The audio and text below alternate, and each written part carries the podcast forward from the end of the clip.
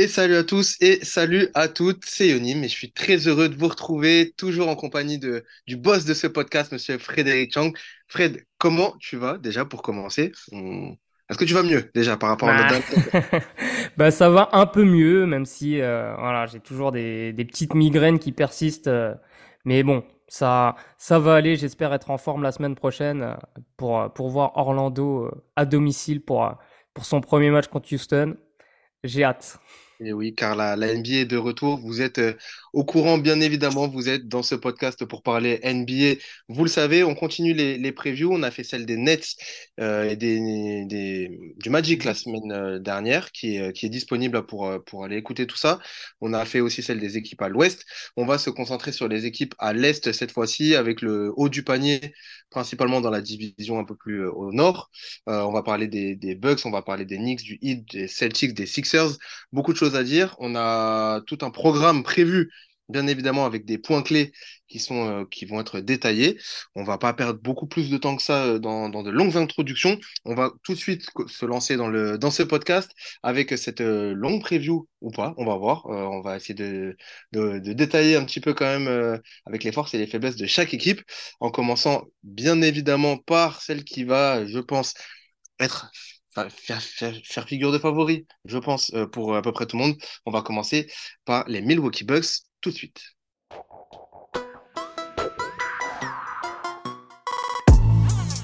We talking about practice. Not a game, not a game, not a game. We talking about practice. Don't D'un dauphin, t'en fais pas un requin. If you don't want to play that way, don't play that way.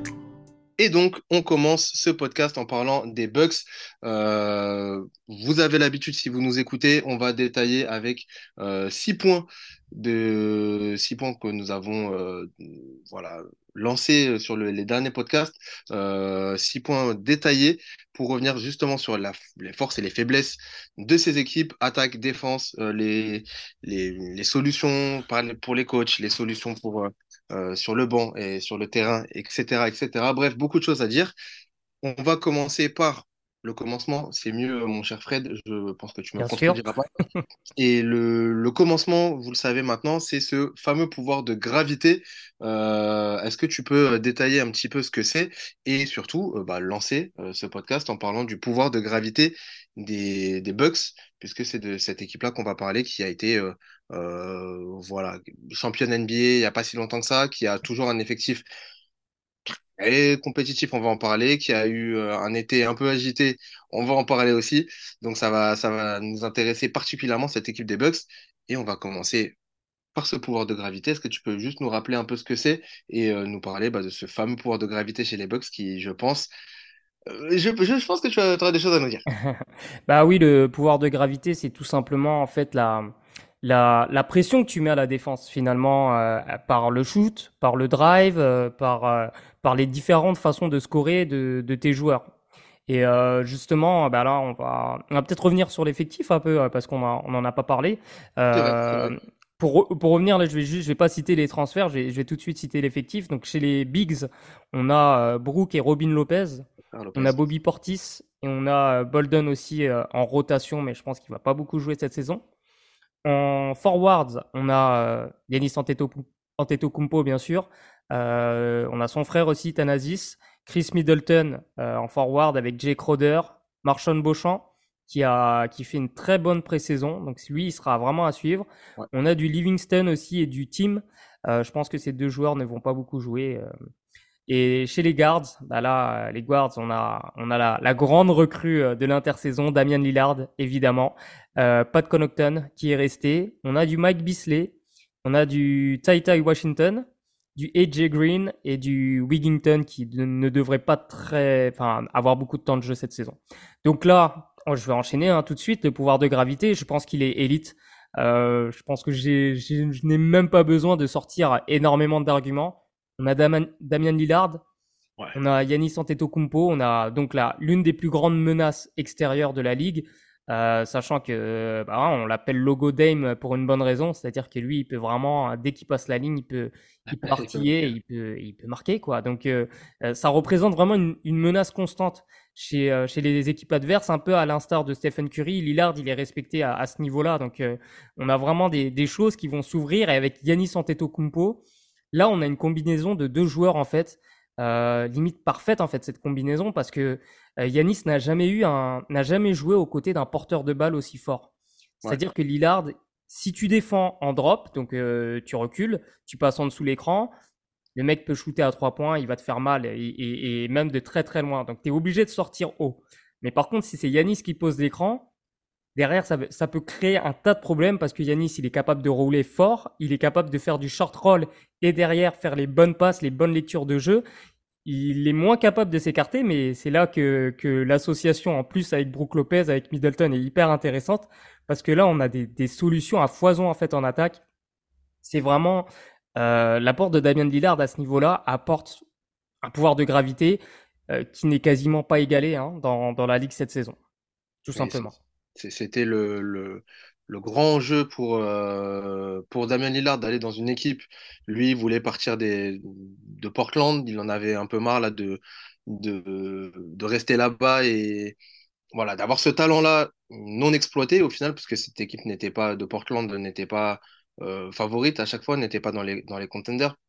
C'était compliqué pour lui. Il voulait aller chercher voilà, une équipe qui lui permettait d'avoir une bague. Et Yanis, de son côté, euh, peut-être commençait aussi à se dire allez, si on veut aller chercher une, un deuxième titre, eh ben, euh, il me faudrait euh, quelqu'un avec qui euh, je puisse bah, être complémentaire, sur, avec qui je pourrais peut-être, du coup, voilà, bon, justement, avoir une menace différente de ce que je propose aussi à l'intérieur, mmh et en la personne de Damian Lillard. Sur le papier, en tout cas, c'est ce, qu'on, c'est ce qui se fait le mieux dans la ligue pour l'instant.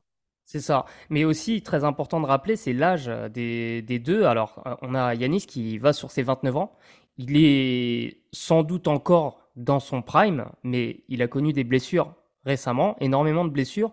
Donc peut-être que lui, il se dit, je, ne peux plus euh, assumer toute la responsabilité de l'attaque, sachant qu'il euh, a un sidekick jusque-là qui était Chris Middleton, qui lui aussi se blesse énormément. Et on a un Damian Lillard, euh, alors je crois qu'il a 34 ans, si je dis pas de bêtises. 33 et 33. Bon, il est plutôt en fin de carrière aussi. Donc en fait, mais il n'est pas du tout cramé. Hein, mais c'est juste pour dire que les deux se retrouvent à un moment de leur, de, leur carrière où ils disent que c'est peut-être le moment idéal pour remporter une bague et que cette opportunité, la fenêtre, elle risque de se fermer, surtout avec l'arrivée d'un Victor Wabanyama qui va, qui va changer la ligue dans, dans les cinq années à venir. Mmh. Euh, si on, reste sur ces, ces, ces bugs-là, pardon, euh, on a parlé de, ce fameux pouvoir de, gravité euh, avec cet axe qui va être très épié, bien évidemment, Yanis à l'intérieur, sur les lignes extérieures, Damien Lillard. Sur euh, le deuxième point qui nous intéresse, nous, dans, dans nos previews depuis, depuis le début, on a ce pouvoir de création collective. Mm-hmm. Est-ce que, comment toi tu les vois justement sur ce, on a, on a beaucoup parlé de ce collectif aussi des Bucks qui a été chercher un titre il y a, il y a deux ans, euh, enfin trois ans maintenant. Euh, comment, tu les, comment tu les sens toi? Ben, moi, en fait, vu qu'on ne connaît pas le nouveau coach, Adrian Griffin, c'est très difficile de se prononcer par rapport à ça. En tout cas, il y, a les, bons joueurs, il y a les bonnes pièces pour que l'attaque tourne. Donc, à ce niveau-là, moi, j'ai mis top, euh, le, côté, enfin, le plus, top plus. C'est-à-dire que tu es très, très proche de l'élite parce que tu as des joueurs intelligents parce que tu as, comme j'ai dit, euh, des profils euh, complémentaires, on va le voir euh, tout à l'heure. Donc moi je pense que, en tout cas avec cet effectif, il y a largement la place de, de faire vraiment, de bâtir un collectif très très fort parce que tu as tellement d'options, tu as tellement de joueurs qui vont capter l'attention. Quand je parlais de gravité, c'est ça, tu captes l'attention de la défense et justement tu, libères des espaces, tu libères des joueurs et je pense que les Bucks ont, ont ces joueurs pour faire les bonnes lectures et punir chaque défense. Est-ce que euh, sur le papier, en tout cas, c'est intéressant. On a euh, dans l'effectif qui a au final assez peu bougé, même si euh, on, a, on a eu le, le départ euh, du frère Holiday qui, qui, est parti justement. Euh, on, on, garde quand même Brook Lopez à l'intérieur, aux côtés d'Yanis. Chris Middleton est toujours là, Jake Roder est toujours là, Pat Connaughton. Euh, voilà, on a toujours des, des joueurs qui sont euh, Bobby Portis aussi, qui est très Mhm. important dans, dans cet effectif-là. Euh, est-ce qu'il y a un scénario dans lequel ce collectif, pour toi, peut, euh, peut s'enrayer ou est-ce qu'il peut y avoir un problème ou est-ce qu'on va dérouler tout simplement? Bah, le problème, c'est si euh, t'as Yanis, si t'as Lillard et si t'as Middleton qui se blessent en même temps. Là, ce serait catastrophique, mais après, c'est le, lot de, toutes les équipes, en fait. Si tes joueurs stars se blessent, ça change tout. À part ce scénario-là, euh, je pense que si t'as que Lillard et Middleton, tu vas pouvoir faire des choses. Si t'as que euh, Yanis et Lillard, tu vas pouvoir faire des choses. Si t'as que Yanis et Middleton, tu vas pouvoir faire des choses. Donc, euh, moi, je pense que l'effectif est vraiment bien équilibré. Là où les Bucks sont perdus, on, parlera juste, on en parlera juste après, c'est en défense. Parce que tu perds Grayson Allen et tu perds Jrue Holiday. Mais bon, Holiday avait une, une- vraiment une très grande importance dans l'attaque des Bucks les saisons passées. Mais justement, il n'était peut-être pas aussi fort pour euh, pouvoir euh, euh, faire de cette équipe une équipe élite en attaque quand Yanis n'était pas là. Et Lillard, lui, bah, il est capable de, de faire de cette équipe une équipe élite même si Yanis n'est pas là. Et c'est Hmm, c'est ce qui change tout en fait. C'est vrai. Euh, parlons euh, de, de cette défense. On l'a parlé là, globalement, ces, deux premiers points sont, euh, pour résumer très, très grossièrement, on va dire l'attaque, un petit peu, on, on débriefe un peu plus l'attaque. Parlons un peu plus de cette défense. Tu l'as mentionné, on a perdu deux forts défenseurs en la personne de, de Holiday et évidemment de, de Allen aussi, qui était un scotch euh, très peu apprécié, euh, avec une mentalité euh, que, euh, un peu décriée, mais sur le, sur le papier, ça reste un très bon défenseur. Les deux sont partis. Euh, comment toi tu les vois dans un premier temps, peut-être sur ce premier rideau défensif, c'est le troisième point qui nous intéresse. Euh, les, les Bucks euh, sur ce premier rideau défensif sur les lignes plutôt arrière. Bah, le truc, c'est que tu perds sans doute le meilleur défenseur du, de premier rideau déf- défensif de la ligue, en la personne de Jrue Holiday. Donc forcément, tu, tu, tu perds en qualité. Tu remplaces pas un gars, un gars comme ça qui, euh, qui dans les, les statistiques avancées, euh, fait vraiment partie des, des, des meilleurs de la ligue. Il est vraiment dans le top 5 des, des joueurs qui contribuent à faire que ton équipe est meilleure, en fait. Il a un, il a un ratio euh, on-off, donc euh, quand il est sur le terrain versus quand il est hors du terrain, où le différentiel est, est vraiment énorme. Donc c'est vraiment un joueur qui permet à ta défense d'avoir un niveau supérieur. Et avec Lillard, Lillard n'est pas un mauvais défenseur. Il n'a jamais joué dans des dans des équipes, on va dire, très très bien équipées à ce niveau-là. Et, euh, et en fait, le truc, c'est que Lillard, on a vu sur le, le premier match de pré-saison qu'il a fait avec euh, Yanis, il y a eu des, des, des passages intéressants parce qu'en fait, Lillard, il n'est pas très mobile, euh, paradoxalement, parce qu'en attaque, bah, il, est, il est très mobile parce qu'il a l'avantage, mais en défense, il manque peut-être de mobilité. Mais par contre, il a des, des mains très rapides, il a une très bonne réactivité. Et, euh, et on, on a vu hein, dans, dans ce premier match, il n'a pas joué énormément de temps, mais on a vu son activité sur ça. Donc, euh, en tout cas, voilà, il, il va peut-être se faire effacer plus ou moins facilement euh, dans, dans un premier temps, mais il est capable, en fait, euh, grâce à sa réactivité, de, de se rattraper. Donc, euh, tu perds, tu perds, c'est sûr en qualité, mais moi, je les mets quand même dans. Allez, j'hésite entre les mettre dans le top moins et le moyen plus. Tu vois, je suis, je suis un peu partagé, mais je pense que, que au final, tu as, assez de bons défenseurs autour de Damian Lillard pour, quand, enfin, pour que ce ne soit pas vraiment un problème. C'est juste que Holiday était, euh, était élite à ce niveau-là. Ça dépendra effectivement euh, dans quelle, quelle catégorie on les met. Ça dépendra aussi de, bah, de Damien Lillard et de sa volonté, de son envie, de son physique aussi, comment il, il est prêt à faire les, les sacrifices euh, défensifs pour, euh, pour cette équipe. Et peut-être qu'il aura euh, à, cœur justement de euh, Damien Lillard, ouais, Ouais. de, de, de se donner pour, euh, pour sa nouvelle équipe, pour montrer aussi que euh, ça reste un, un, un top joueur, euh, superstar NBA et que euh, défensivement on pourra, offensivement on pourra compter sur lui bien évidemment mais que défensivement aussi on pourra compter sur lui. Là où on a un peu moins de problèmes, ça reste quand même sur le deuxième rideau défensif, c'est notre quatrième point. Là, les Oui. Bucks, globalement, ça va. Ah oui, non, mais ils sont élites, on peut le dire. Euh, sur, sur les dernières saisons, ils l'ont prouvé. Je vois pas pourquoi ça changerait, même si Brook Lopez, bah voilà, il prend un an de plus, mais, euh, mais globalement, euh, on a vu sur les, sur les matchs de pré-saison, pareil, ça va peut-être pas dire grand-chose, mais en tout cas, on sait que c'est leur force, la défense de, en protection sur les, sur les pick and roll, donc drop, avec Brook Lopez qui va rester proche du cercle.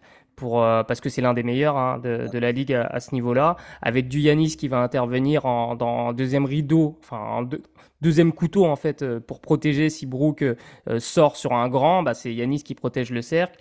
On a Middleton qui est un bon défenseur aussi, qui est peut-être un peu sous-estimé à ce niveau-là, mais on, et on a des d'autres bons défenseurs. On a du, on a quand même un Jake Crowder qui a pas beaucoup été utilisé l'année dernière, mais il est là et c'est un super défenseur. Donc euh, on a Brooke, euh, le frère de Brooke Lopez, Robin Lopez, du coup sur le banc, qui, qui lui aussi est, est un peu euh, est, très bon sur sur de la protection de cercle. Bobby Portis, bah lui, il est capable de de sortir sur les écrans. Donc on a un profil un peu différent et on a Beauchamp que, dont, dont je t'ai parlé en, en, intro qui qui lui aussi a un profil défensif qui est qui est intéressant les rappels, hein, Yanis Antetokounmpo, par exemple, c'est 4 euh, All Defensive First Team 2019, 2020, 2021, 2022. Il est défenseur de l'année en, 2020. Brook Lopez, pareil, c'est euh, euh, dans la All Defensive First Team en 2023, donc l'année dernière. All Defensive Second Team en 2020. On est sur des, des joueurs qui sont reconnus pour leur défense individuelle et puis surtout, ce qui a fait leur force à, ces Bucks-là, c'est aussi bah, cette défense collectivement, on va dire, qui, qui, qui s'articulent de façon collective. On n'a pas des. C'est des mecs très très forts individuellement, mais ça prend tout son sens dans, dans ce collectif-là. Et, là-dessus. Euh, Alors après, après quand même, il faut pas oublier que quand tu as Drew Holiday, tu, tu peux te permettre de défendre en protection parce que tu as t'as un gars qui, même quand il est derrière le ballon, est hyper menaçant pour le porteur de balle. Tu vois, donc je, pense qu'il faut pas sous-estimer quand même là, le, ce que ce qu'a apporté euh, Joe dans cette défense collective. Parce que certes, oui, c'est une organisation qui est collective, mais ça dépend aussi des joueurs. Et d'ailleurs, j'ai pas parlé de Pat Connaughton sur euh, sur la, la, la, défense du premier rideau. Euh, lui, c'est un bon défenseur, hein, pas, pas de Connaughton. Donc euh, voilà, il est encore là. Et tu as, du Mac Bisley aussi en sortie, de, euh, Malik Bisley pardon en sortie de banc, qui qui lui aussi est capable de, de, de, mettre une forte pression sur le porteur de balle malgré sa sa relative petite taille. L'interrogation qu'on va avoir, elle est légitime. Ça va être justement sur ce sur ce coach Adrian Griffin. Comment il va gérer? On est parti avec Bud qui était là coach historique qui, n'est plus là désormais. Donc, euh, une nouvelle organisation, ça va être intéressant à suivre, euh, de, voir justement est-ce qu'il va reprendre les mêmes principes que, que, faisait, euh, que faisait Bud avant Est-ce que est-ce qu'on va avoir une autre organisation défensive notamment ou pas? Comment vont exploiter tous ces profils pour les Bucks et justement les profils, euh, c'est la question que c'est notre sixième point. Euh, on va dire, est-ce que, sauf si tu veux revenir un peu sur la richesse défensive globale, mais je pense qu'on a quand même fait le tour. Euh, ouais, juste rapidement, rapidement, parce que il faut rappeler que l'année dernière, et je pense que Mike Budenholzer, il perd aussi sa place par rapport aux au playoffs et à l'élimination contre le Heat où bah, les Bucks se sont fait détruire en défense parce qu'ils sont allés au bout de leur idée. Alors moi, moi je défends, hein, quand un coach a une idée, c'est bien de, d'aller au bout de son idée, mais là, pour le coup, il n'y a pas eu du tout d'ajustement. On est resté dans un schéma et, le hit a vraiment... Euh, a, parfaitement profité des, des, de la stratégie en fait des Bucks qui ont laissé des tirs à mi-distance, qui ont laissé des tirs à trois points. Et, et du coup, on n'a pas, on n'a pas vu d'autres schémas qui ont été tentés parce que peut-être qu'il manquait des joueurs. Et dans cet effectif, on n'a pas vraiment un, autre poste 5 à part, euh, à part Bobby Portis, à part Yanis s'il joue poste 5 qui est capable euh, vraiment d'aller gêner le porteur de balle s'il faut sortir fort, s'il faut pourquoi pas switcher. Donc je pense que dans un premier temps, la force de cette équipe c'est de défendre en drop, donc en protection du cercle. Et je pense que Adrian Griffin, il est pas bête, il va, il va, il va continuer dessus parce que ça a bien marché, parce qu'avec son équipe, bah, c'est quasiment en saison régulière, euh, tu, tu prends pas trop de risques. Mais là où, ça va être vraiment intéressant, c'est c'est en playoff en fait. C'est en playoff. Est-ce qu'il va pouvoir faire des ajustements? Est-ce qu'il aura le courage de faire des ajustements? Est-ce que l'équipe va se renforcer pour pouvoir faire des ajustements? Moi, c'est ma grande question et du coup, ça arrivera plus euh, en avril, au moment des playoffs. Ouais, ça va être une, euh, une saison de rodage un petit peu souvent avec les Bucks, hein, de toute façon, euh, euh, et souvent avec les équipes favorites, on va dire, euh, on se rôde sur la, saison régulière et on, juge bien évidemment sur, sur les playoffs. Ça sera d'autant plus le cas pour, cette équipe-là cette saison avec, ces Bucks-là qui, qui vont faire partie bien évidemment des favoris vu l'effectif qu'ils ont, vu l'ajout de Damian Lillard Et ça me ramène au point dont euh, je voulais te parler, euh, mon cher Fred, sur cette richesse de l'effectif. Euh, tu parlais un peu en introduction de, de cette équipe qu'il y avait euh, quand même beaucoup de profils intéressants euh, qui pourraient s'articuler de façon euh, collective et qui seraient, euh, qui seraient euh, euh, une force un petit peu Mhm. pour, pour ces Bucks-là. Est-ce que tu peux détailler un petit peu ta, ton opinion sur, sur cette richesse collective et sur les, les profils qu'on va retrouver chez, chez ces Bucks-là? Ouais, alors moi j'ai mis, euh, je l'ai évalué en top, mais plus, donc le, le haut du panier au niveau du, de, de, de ce que je considère comme top, qui est le quatrième niveau sur 5, euh, parce que tu as, du, t'as des ball handlers, donc euh, des, des porteurs de balles, Damien Lillard, Yanis est capable de le faire, Chris Middleton, euh, donc ça c'est, c'est, bon, tu t'es, t'es sûr à ce niveau-là que tu seras bien. Euh, tu as du jeu posté avec Yanis, tu as du jeu posté avec les frères Lopez, tu as des rim runners avec Yanis, mais aussi avec Robin Lopez.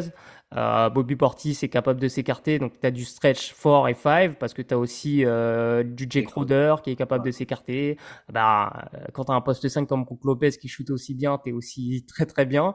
Euh, tu as des connecteurs. Euh, Yanis, je l'ai dit, hein, sur du short roll, je pense qu'il va être létal cette saison avec Damian Lillard. Euh, tu as du Pat Connaughton qui peut être intéressant dans ce rôle-là de connecteur. Je, pense aussi que Chris Middleton euh, va être intéressant aussi parce que ce sera le troisième homme, donc forcément il aura un peu plus de liberté. Tu as des shooters, des shooters euh, élites à mon, à mon sens. Euh, tu as, de, t'as de la protection de cercle. T'as, t'as, globalement, tu as tout. Hein. Tu as une encre défensive avec Brook Lopez, avec son frère. Euh, tu as, même des bons défenseurs dans, dans le premier rideau. En fait, le seul profil peut-être qui manque, et comme je l'ai dit tout à l'heure, c'est un, un pivot qui est capable vraiment de switcher, capable de sortir fort, un pivot très mobile. Euh, à, à moins de faire jouer Yanis en poste 5, je, je ne vois pas, euh, je ne vois pas ce, ce joueur-là. Donc c'est pour ça, je suis limite à élite hein, sur, sur euh, la richesse de l'effectif, mais je les vois quand même un peu moins bien, tu vois, enfin que, que certaines équipes. C'est vrai. Euh, petite question euh, en plus, tu me parlais de, de, de Marjane Beauchamp. Est-ce qu'il y a un, joueur qui sera un peu. On a parlé de Damien Lillard, on a parlé de Giannis Antetokounmpo, bien évidemment, on, le on le connaît, de, de ce. Euh, Chris Middleton, pardon. Euh, est-ce que tu as un joueur, justement, peut-être comme, euh, comme Beauchamp, qui sera un peu le facteur X, enfin, facteur X, qui sera un peu Moi, le moi, je pense à lui. cette Mhm. saison qu'on n'a pas forcément dans les radars? Moi, moi, je pense à lui en, principalement, mais je pense que Jay Crowder a vraiment beaucoup de, de choses à jouer cette saison, lui qui n'a pas été énormément utilisé l'année dernière. Il est revanchard, je pense qu'il a encore du, du basket plein les mains. Donc euh, j'attends hein, avec impatience de voir euh, quelle saison va, va nous sortir Jay Crowder, surtout euh, s'il y a des absents, je pense qu'il ce sera solide. Et Beauchamp, ouais, lui, dès qu'il aura une opportunité, il va se montrer, je suis quasiment certain. L'ancien de. qui était dans, dans la, dans la NBA D-League Init, justement, le, le Marjon Beauchamp. Et peut-être que ça va être. Il a, en tout cas, il fait une début de pré-saison euh, intéressant et ça va être euh, cool à le suivre et à suivre ces Bucks, puisque forcément, on va euh, regarder un œil attentif sur, cette équipe-là, que beaucoup met en favori pour le titre, ce qui semble plus ou moins logique. Ce qui m'amène à la dernière question avant d'en- d'enchaîner sur les autres équipes. Fred, le range pour toi, est-ce que tu les vois aussi haut qu'on le prévoit ou pas? Oui, je les vois à 60-65, qui, qui va correspondre selon moi à la première ou à la deuxième place. Donc, euh, ouais, je les vois dans ces eaux-là. Parce que je pense qu'il y aura un peu de, de management euh, par rapport à, à Lillard, par rapport à Middleton, par rapport à Yanis. L'équipe va peut-être mettre un peu de temps à s'ajuster, mais euh, globalement, je pense que plus de 60 victoires, c'est, dans les cordes de cette équipe. Il euh, a terminé la, la saison dernière en, en 51. euh, C'était la saison dernière? Non, pas du tout. Non, l'année Euh, dernière, ils finissent premier. Oh oui, termine premier. ouais. Termine premier à, à l'Est. Euh, bon, ils se font sortir au premier tour par, euh, par Miami, nos, nos chers amis de, de Milwaukee. Euh, est-ce que tu as quelque chose d'autre à ajouter sur ces, ces Milwaukee Bucks-là, ou on peut enchaîner sur euh, les quatre autres équipes qui, qui, que, que nous avons dans Ouais. le, dans le programme? Bah, on va enchaîner, mais j'aimerais juste avoir aussi ton, ton range. Toi, tu l'as pas donné du coup. C'est vrai que j'ai pas donné. Bah, en fait, il est, il est comme toi. C'est pour ça que ça me semblait, ça me semble tellement logique euh, de voir cette équipe-là en fait tout en haut. Euh, malgré le fait que euh, j'ai toujours peur avec, avec un, un nouveau coach et, et cette équipe-là des, des Bucks. elle me frustre un petit peu sur la saison régulière, puisque en fait, elle, elle écrase tout depuis Mhm, quelques saisons sans, sans forcer. C'est mhm. un peu, je sais, c'est un peu para- enfin, comment dire, c'est un peu frustrant parce que tu, tu dis qu'à tout moment, tu peux aller les prendre, tu peux aller les chercher quand tu joues contre eux. Tu as toujours l'impression que tu peux les prendre, mais non. Et des fois, ils perdent, enfin, ils, ils laissent des victoires alors qu'ils pourraient être une machine de guerre comme, euh, comme l'a été euh, le, le- euh, les Golden State Warriors avec Stephen Curry pendant un moment.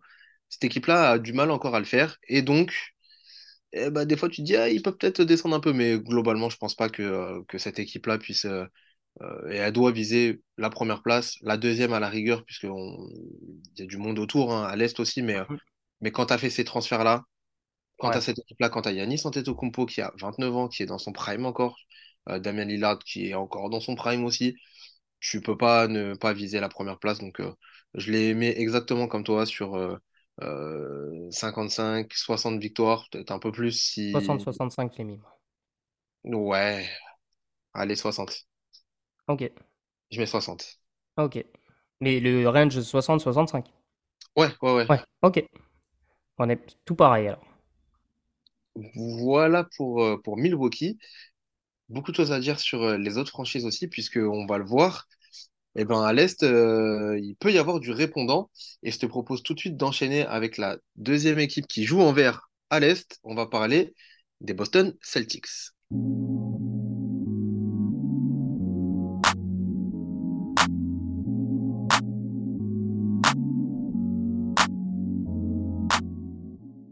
Et on parle tout de suite des, euh, Celtics de euh, Boston qui seront aussi dans, dans les favoris avec un, un effectif euh, euh, également. Tout à l'heure, tu, tu as bien fait de me le rappeler parce que je n'ai pas rappelé l'effectif. Euh, j'avais très envie de parler de Damian Lillard et de Giannis Antetokounmpo.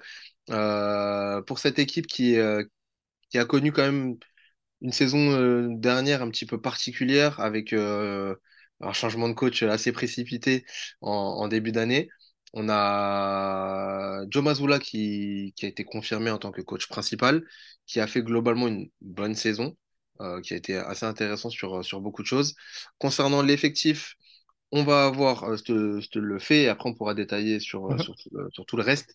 Euh, sur les lignes arrière, euh, du Derrick White, Peyton Pritchard, du Drew Holiday, euh, on en parlait, qui, euh, qui est cette fois-ci chez les, chez les Celtics, euh, Delano Banton euh, et Jalen Brown. Sur les forwards, on va avoir du euh, O'Shea Brissett, Jason Tatum, bien évidemment, euh, Kristaps Porzingis. Alors Ford, je sais pas si on considère comme un big ou pas. Ouais, Euh, moi j'ai mis. KP euh, et, euh, et Horford avec les, chez les Bigs. Ok, et on va avoir, j'aime pas dire son nom? Non, euh, Sviatoslav Mikhailuk. Oui, Mikhailuk, Mik- oui. Mikhailuk, oh, j'ai bien dit, qui, euh, qui est intéressant, 27 ans pour, euh, pour l'Ukrainien. Voilà, euh, je crois que j'oublie personne, Sam T'as du Lamar Stevens aussi en, en ailier, t'as, Hauser du. Cornet, t'as du Cornet chez les grands, t'as du Keta aussi chez les grands. Et après, effectivement, tu vas avoir du Wesley Gabriel euh, en poste 4 pivot, du Keita en, en tout et contract, et puis Luc Cornet euh, qui, qui est là, qui, qui ne bouge pas de ces, euh, de ces Celtics pour l'instant. Voilà pour les grandes lignes, avec le rookie euh, Walsh aussi, chez Oui, les arrières. que j'ai pas mentionné, effectivement. C'est vrai que je, je voulais réserver à chaque fois, mais effectivement, Jordan Walsh qui, qui est là, qui, qui sera bien présent dans cet effectif, pardon. On va euh, parler du pouvoir de gravité avec, je pense, sans trop de, sans trop de, pression et sans trop m'avancer, on va euh, globalement parler de cet axe euh, Tatum Brown, les deux, les deux Jay, et puis bah, Porzingis, le pari Porzingis, le, le laiton qui, qui est là et qui va ah, et on sait pas, on sait pas encore, mais en tout cas, les, les Celtics misent beaucoup sur, euh, sur cet axe-là. Est-ce que tu Mhm. peux nous parler un petit peu de comment toi tu les sens, surtout sur ce premier point de, du pouvoir de gravité de, de ces Boston Celtics-là? Ben, moi, je trouve que bah, Kepi était vraiment le, le profil qui manquait à cette équipe parce que euh, parce que t'as un gars qui est qui est vraiment euh, létal à derrière la ligne à trois points, mais qui est capable aussi, et on l'a vu en pré-saison, de, de marquer ses points à l'intérieur. Alors c'est pas forcément un gars qui, va poster, mais c'est un gars qui représente une menace globale. On rappelle qu'il est très grand, plus, de 2 mètres 20. C'était la, la licorne hein, annoncée en NBA. Bon, il a eu ses blessures au genou qui malheureusement l'ont un peu freiné, mais là il, a l'air en jambes. Et, euh, en fait, le, fait de, mettre KP avec Orford, avec Tatum, avec, euh, du coup euh, Jalen Brown et Joe Holiday, je pense qu'on a un 5 qui, tant offensivement que défensivement, est hyper complet. Alors là, on parle de l'attaque, mais euh, je trouve que c'est très complet. Je trouve que, voilà, bah, Tatum et Brown, c'est deux gars qui tournent à, à 30 points. Donc, euh, enfin, ouais, c'est ça. Hein. Je, je sais plus si Ouais. Brown il était à 30 points. Ouais, Euh, pas loin, il est Ouais, en- tout cas, voilà, plus de 25 points les deux. Donc, tu as du top scorer sur les lignes arrière. Tu as du Drew Holiday aussi qui, est- qui est capable de, de mettre euh, ouais, sa quinzaine de points. Et tu as un KP qui va mettre sa vingtaine de points aussi. Donc là, en fait, tu as des, problèmes un peu de partout en attaque. Et, euh, et je pense que ça va forcément libérer soit Tatum, soit Brown qui, qui juste que là, voilà, prenait beaucoup, beaucoup de responsabilités. Et sans oublier aussi du, du Derrick White, hein, qui, euh, qui a un excès très efficace Ouais. aussi, Derrick White en attaque. Et, et je peux aussi euh, citer Pritchard, qui là Pritchard, est en feu euh, complet sur cette pré-saison. Donc Ouais. c'est très intéressant au niveau offensif. Je, les, mets élite en pouvoir de gravité parce que tu as, de la menace de partout. tu as de la menace de partout et tu l'as dit, euh, bon, on, on reviendra sur, euh, sur l'autre point, mais euh, des profils intéressants, euh, un peu, enfin, un peu variés quand même aussi. Sur, euh, je le dis beaucoup, mais sur le papier, puisqu'on n'a pas encore la, on, on analyse un peu à froid et, et sur vraiment des, des potentiels, en tout cas sur le potentiel de cette équipe offensivement et euh, justement sur ce fameux pouvoir de gravité, notre premier point, tu l'as dit, ça, reste très solide quand même, euh, cette équipe-là. Euh, tu as cité les, trois, on va dire, principales, les principales armes, pardon, en la personne de Porzingis, en la personne de Brown, en la personne de Tatum, mais tu l'as dit, et je vais dans ton sens euh, derrière, tu vas avoir du Derrick, ouais, du Pritchard, du Holiday, du Al Horford qui peut faire mal aussi. Ça, commence à faire beaucoup, ça va être difficile de trouver des solutions pour les équipes qui vont jouer contre cette équipe-là, en sachant qu'en plus, euh, euh, j'aime beaucoup le travail que fait euh, Joe Mazzulla euh, avec, avec ces joueurs-là. Mhm. Globalement, même si tu perds, tu as perdu Marcus Smart la saison dernière, tu restes quand même une équipe cohérente. Oui, mais après, Marcus Smart, c'est plus sur le côté défensif où, où là, tu, tu, tu te dis que c'était une grosse perte. Je dis c'était parce que tu as récupéré Joe Holiday, en fait. Ouais. Tu as perdu Smart, mais tu récupères Joe Holiday et KP, euh, Porzingis. Donc, du coup, euh, ton attaque, elle est, elle est boostée parce que Smart, euh, c'était un shooter qui était irrégulier, quoi. Il était capable de, de, de, de mettre des, des séries folles, mais globalement, c'était c'était quand même un, un shooter maladroit. Et ça, ça, ça a joué aussi dans les en tout cas, le projet de jeu de, Mazula, qui lui, justement, quand il est arrivé, il a voulu mettre un point euh, d'exclamation sur l'attaque, parce que cette équipe était déjà très forte en défense, et euh, il a vraiment voulu apporter un truc sur l'attaque, et là, le fait d'ajouter un fort attaquant comme Porzingis au poste 5, euh, je pense que ça a changé énormément de choses, en fait. Justement, deuxième point, le pouvoir de création collective. De gravité, on va dire que c'est peut-être un peu plus euh, euh, individuel là sur la, force collective euh, offensive notamment. Euh, on on a quand même parlé, mais voilà, comment toi tu les, tu les vois euh, cette saison? Ben moi, je les mets en, en... ben, J'hésite à les mettre élite ou top plus. Je, vais les top plus tout simplement parce que individuellement, je sais pas si tu as vraiment un, créateur élite, tu vois, un- un vrai créateur élite pour, euh, pour les autres. Tu vois, tu as Tatum qui est en train de se transformer en créateur, mais ça, ça reste un scoreur avant tout. Le meilleur créateur dans l'eau, c'est peut-être Derrick White White. ou Drew Holiday, tu vois. Euh, mais globalement, le reste, ça reste pas, enfin, c'est pas que c'est faible, mais t'as pas, t'as pas de ce, ce créateur élite. Mais par contre, Boston joue euh, de manière très collective. C'est, c'est, c'est comme plusieurs équipes de, de NBA. Ils attaquent avec cinq extérieurs. Et donc, il y a beaucoup de mouvements, euh, tu vois, à, travers ce five, out, cette formation en five out. Donc, euh, ils trouvent tout le temps des solutions parce qu'ils ont des joueurs tellement forts. Et là, avec Porzingis qui, va écarter les défenses. Euh, il va y avoir tellement, tellement, tellement de solutions. Et je pense que Jalen Brown, il va vraiment se régaler cette saison. Parce qu'il va avoir énormément d'opportunités de, d'attaquer le cercle. Et il est très bon là-dessus. Et, et Tatum aussi. Donc, ouais, c'est, pour, pour euh, les deux joueurs là, c'est parfait. Je pense que c'est vraiment, pour Jalen Brown, tu vois, le, le, quand même, euh, l'intersaison a été marquée par, ce, par la signature de ce contrat record pour Jalen Brown, hein, qui, a, qui a signé un contrat pour euh, 304 millions, euh, qui, est, qui est le record tout simplement en NBA pour cinq saisons. Euh, et du coup, les, tout ce qui a été fait en amont et après, c'est, ça a été cohérent autour de cette signature. Les, les Celtics misent énormément sur Jalen Brown et Tatum. Ils l'ont entouré de, de Porzingis et de Holiday avec Derrick White qui est encore dans l'effectif, avec Orford, pour moi, c'est, enfin, intelligent. Je trouve que l'intersaison des Celtics a vraiment été intelligente et du coup, bah, pouvoir de création collective de cette équipe va être très très bon encore. Ah, Avant de, passer euh, sur euh, le premier rideau défensif et globalement sur la défense, attention quand même euh, au risque pris parce que tu prends quand même Porzingis qui n'est pas non plus un modèle de stabilité en termes de physique. Euh, Mhm. tu l'as dit, 2m20, 21, euh, souvent blessé, qui a, qui a été un peu baladé dans, dans la ligue sans vraiment réussir à, à s'imposer jusqu'à présent après, après les Knicks, à- que ce soit à Washington la saison dernière, que ce soit à Dallas.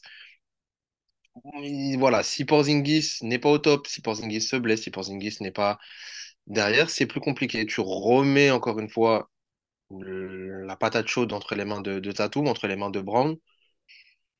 Il y a plus du. Certes, Holiday est là, euh, mais tu plus du Marcus Smart aussi pour euh, jouer les, les, les liens entre tout ça. Et attention, il y a, enfin, il y a un risque qui a été pris, euh, selon moi, avec euh, Mhm. la, la signature de Porzingis, puisque derrière, à l'intérieur, c'est tonton Al Horford. Euh, Luke Cornet, j'a- j'aime beaucoup ce qu'il peut faire sur un terrain, mais ça reste assez limité, mine de rien. Euh, c'est Al Horford, 37 ans, qui, qui continue à faire ce qu'on lui connaît bien, mais euh, qui n'est, c'est plus non plus le, le Al Horford très très fort qu'on qu'on connaissait il y a, il y a quelques saisons encore. Donc voilà, attention quand même à ce, à ce, à ce risque-là qui est pris et qui peut perturber un petit peu justement ce collectif, puisque tu remettrais, selon moi, la patate chaude d'entre les mains de, de Jason Tatum encore une fois Mhm. qui, qui a son prime, enfin, son prime qui, qui, voilà, qui a 25 ans. Le mec est, est toujours aussi fort et, et s'affirme de plus en plus dans la ligue, offensivement notamment, euh, toujours euh, une menace euh, à, à peu près à tous les niveaux. Mais attention, voilà, Mhm. c'est c'est mon petit, euh, petit, petit point, notamment sur, sur Porzingis. Et t'as raison, t'as, t'as vraiment raison de, de, de souligner ce, ce point. Mais moi, justement, je pense que c'est un risque qui a, qui a été, euh, bah, c'est un pari qui est, qui est conscient de la part des Celtics. oh, Parce que, fait. admettons que, que Porzingis se blesse, euh, finalement, t'as, per- t'as perdu que Robert Williams, qui se blessait énormément sur Oui, ses, portes de, ses postes de grand. Et t'as remplacé, comme je le disais, Smart par Drew Holiday, qui globalement est solide, tu vois, au niveau de justement sa présence sur le terrain. Donc, euh, tu vois, je pense que le risque est mesuré. Ils peuvent se permettre de, de, de, de jouer sans Porzingis sur, sur même une vingtaine de matchs. Je, je ne pense pas que ça, va que ça va avoir une très grosse conséquence dans la saison des, des Celtics, à moins bien sûr que ce soit une blessure très grave et qui te, qui te prive de Porzingis pour les playoffs. Le départ euh, préjudiciable, euh, juste avant d'enchaîner, c'est quand même celui de, je trouve, de Malcolm, Bran- de Malcolm pardon, Brogdon, Mm. qui était, euh, on en parlera un peu dans, dans les profils, mais qui était un, un profil de, très important, je Mhm. pense, et sur, sur une sortie de banc et, et en connecteur aussi. C'est Mm. un, un joueur très, très intéressant qui n'est plus là, qui, qui est parti du côté des. euh, dans le trade avec, Ouais. euh, avec Drew Holiday vers, euh, vers Portland. Voilà pour, euh, pour ce- ces deux premiers points. Si on peut parler, euh, pour enchaîner quand même, de, ce, euh, de cette défense, cette fois-ci sur le, au moins le premier rideau défensif, c'est notre troisième point à chaque fois. Ouais. Comment toi tu les vois cette saison, ces Boston Celtics là, notamment sur la, la défense et ce premier rideau défensif? Waouh, c'est le seul truc que j'ai à dire. Franchement, c'est, moi je trouve que c'est incroyable. Derrick White, Drew Holiday. Avec Jalen Brown, Tatum, Porzingis. Waouh. Non, franchement, euh, c'est, c'est du costaud. Rien que Derrick White et Drew Holiday, c'est du costaud de chez costaud. Euh, tu vois, enfin, si tu me demandes de choisir entre Marcus Smart et Drew Holiday, moi, je choisis Drew Holiday. Alors, je sais que certains ne seront pas d'accord, mais en fait, c'est moi, quand j'ai su que Drew Holiday venait au Celtic, je me j'ai dit mais c'est mais la belle affaire quoi. C'est vraiment le coup parfait pour les Celtics parce que voilà, ça m'avait fait mal de voir partir euh, Marcus Smart. Euh, J'avais pas compris hein, le trade tout de suite parce que c'était tellement l'âme de cette équipe. Mais là, euh, avec l'arrivée de Drew Holiday, tu te dis bon bah ok, t'as perdu un gars élite pour un autre gars élite, donc euh, c'est plus un problème. Mais les deux, Derrick White, euh, enfin super défenseur de premier rideau, Drew Holiday, bah, peut-être le meilleur. Euh, Jalen Brown qui est aussi capable hein, sur l'homme, il est, il est, il est plutôt bon hein, quand il défend sur sur l'homme. Là où il est plus friable, c'est quand il défend vraiment euh, loin de la balle, où il, voilà, il est, il est coupable d'erreurs d'inattention, mais ça arrive à beaucoup de joueurs. Et, euh, et Tatum aussi est capable de, de défendre sur les postes extérieurs. Euh, donc on a et Orford malgré ses 37 ans, lui si ça switch, il est capable aussi de gêner. Euh, donc euh, là, franchement, on a on parlait la dernière fois des Nets et de leur faculté à pouvoir switcher surtout. Euh, là, avec cette équipe, euh, tu es capable parce que tu as, as, 5 mecs globalement qui peuvent tenir le premier rideau défensif. Parlons du. Je suis entièrement d'accord, euh, pas grand chose à rajouter. Et tu as parlé de, de, tous ces profils-là qui sont euh, ultra intéressants, ultra complémentaires et ultra fort d'ailleurs dans, dans, ce domaine-là. Euh, un petit point quand même sur le, ce deuxième, là on parlait du premier rideau défensif, on va dire, euh, sur ce deuxième rideau défensif, plutôt peut-être vers l'intérieur, comment, euh, comment tu les analyses toi? Eh, moi, je mets euh, en top plus, pas élite, parce que euh, bon, ouais, t'as as quand même Porzingis qui, a qui a vraiment réalisé une très très très bonne saison l'année dernière euh, défensivement. mais bon, tu te dis par rapport aux Bucks, bah, t'as pas t'as pas le, le, niveau de qualité que, que, que peut avoir les Bucks au niveau de la protection du cercle. Donc c'est pour ça que je les mets quand même en dessous, tu vois. Euh. Mais euh, parce que j'imagine un 5 par exemple où, où Tatum met poste 4, tu vois, et bah, c'est un bon défenseur, mais je me demande à quel point ça peut être, euh, tu vois, un très très bon protecteur de cercle en, en position d'aide. Donc euh, là, c'est ma petite interrogation, tu vois. Et peut-être que, que, tu vois, vu que ça va switcher de, de partout, tu n'auras même pas ces avantages créés, donc tu, tu seras même pas menacé à ce niveau-là. Donc, donc euh, mais je trouve quand même, voilà, en protection de cercle, je les mets quand même un peu moins fort que les Bucks. Ils ont leur arme secrète, euh, à savoir euh, Luc Cornette et sa, fameuse technique, sa fameuse technique de sauter, peu importe l'endroit du terrain où il se trouve, qui avait fait beaucoup rire sur les réseaux sociaux. Peut-être que c'est. Mais ça marche, hein Peut-être que c'est leur arme défensive pour ce, second rideau. Tu sais que Wembanyama fait pareil quasiment maintenant. c'est vrai, c'est vrai. Donc à, à suivre pour pour Boston, euh, si on peut parler, euh, pour, pour conclure un petit peu euh, d'un point de vue défensif, c'est le cinquième point qui nous intéresse sur la richesse défensive, un peu comment va s'articuler ça, comment Joe Mazzulla va articuler ça.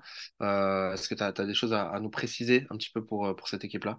Ouais, alors je pense que c'est là où les fans de Boston attendent, attendent bah, le plus Joe Mazzulla parce que l'année dernière, bon, il nous a montré qu'offensivement, il avait des idées et, euh, il a bonifié euh, globalement cette attaque. Maintenant, on va l'avoir, on va, on va l'attendre sur sur la défense. Qu'est-ce qu'il est capable de faire avec ce groupe? Alors oui, euh, Boston sur les dernières années était une des équipes les plus efficaces sur du switch all. Là, clairement, ils ont l'effectif pour le faire. Je pense qu'il y a une très très grande richesse au niveau de la capacité à défendre les écrans, beaucoup plus que, que la majorité des équipes. Peut-être que c'est l'équipe la plus riche en fait défensivement de la ligue. Donc moi, je les ai mis élite mais il y a un point d'interrogation concernant euh, la faculté de Joe Mazzulla à, à trouver les, la bonne formule en fait avec ce groupe. Mais euh, je pense que ça peut être, ça peut être vraiment très très fort. Ça peut sur du sur du switch, sur du même sur du drop, tu vois, avec euh, Porzingis, tu peux te permettre de faire ça. Euh, avec euh, Harford, tu peux te permettre de faire ça. Tu peux sortir fort sur les écrans sans forcément switcher. Tu vois, tu as de la mobilité. Euh, donc ouais, moi ça, ça franchement ça a l'air vraiment très intéressant, quoi. Et j'attends vraiment Mazzula là-dessus. En tout cas, ça, reste une équipe, euh, si on en parle en, deuxième dans, dans, ce, dans cette preview, euh, parce que euh, ça sort pas de nulle part, ça reste quand même une équipe qui sera compétitive à peu près sur tous les points pour aller chercher le titre. C'est l'objectif qui, c'est leur objectif, hein, encore une fois, à ces, Celtics-là, d'aller chercher, chercher le titre. Et, et, un mec comme Tatum, va vouloir aller chercher le titre, euh, euh, la bague qui lui manque tout simplement à, notre, ami Jason. Donc, tu l'as dit, ça reste une équipe qui reste très bien construite. Justement, ça m'amène à, mon dernier point. Euh, on a parlé, donc voilà, offensivement, défensivement, globalement sur la richesse de l'effectif. euh, pour euh, récapituler un petit peu tout ça, Euh, selon toi, est-ce que euh, est-ce que je dis n'importe quoi en disant que les, Boston Celtics peuvent aller chercher le titre et ont un effectif capable de le faire? Ou selon toi, euh, euh, on est vraiment sur une équipe qui, qui, qui peut le faire? Bah, moi, je pense qu'il y a à peu près tout.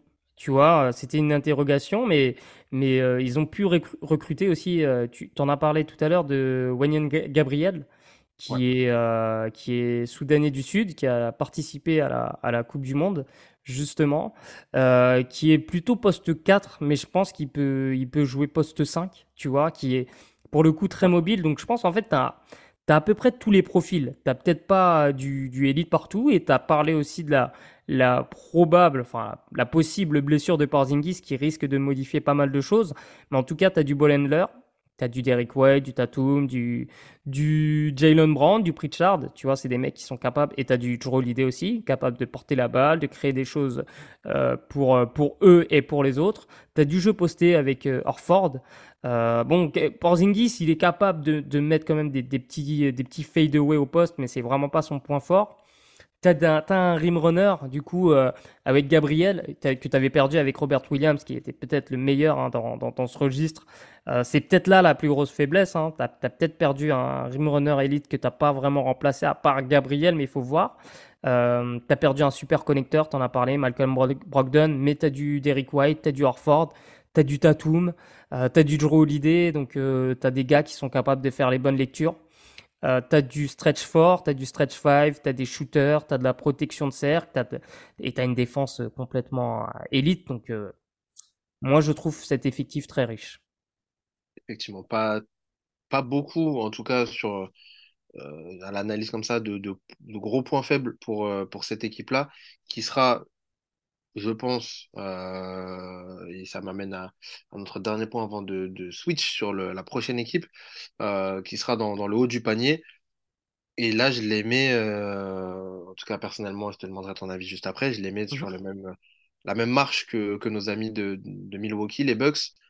Je pense que cette équipe-là, sauf mauvais départ, sauf euh, gros coup dur avec la blessure de Porzingis et, le fait de pas trouver de solution et de, s'enrayer un petit peu, euh, va truster le haut de, le de la ligue et le haut de la, NBA en général et le haut de, la conférence Est sans aucun souci avec euh, ce range de, de 60 victoires comme les Bucks au final.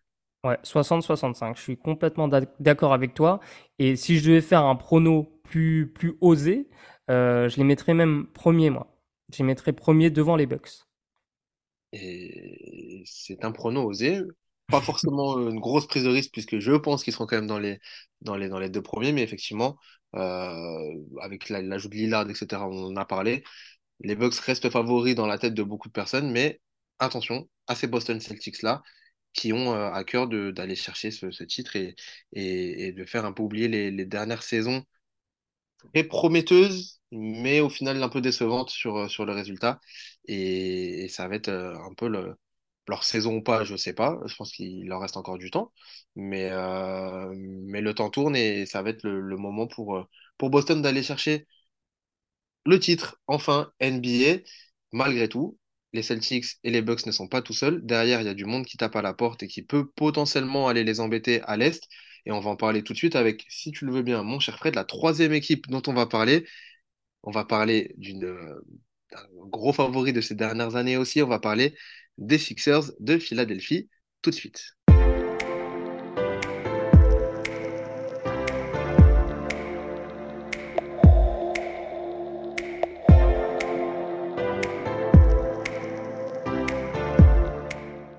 Et donc, on va continuer tout de suite ce, ce podcast. On a parlé de, euh, de deux franchises, on a parlé des Bucks et des Celtics qui seront logiquement, en tout cas logiquement, qui seront probablement dans les deux premières de la ligue. Mais derrière, comme je vous le disais, ça tape aussi à la porte avec cette équipe de euh, Philadelphie qui a beaucoup fait parler aussi cet été, euh, pour des bonnes et des mauvaises raisons.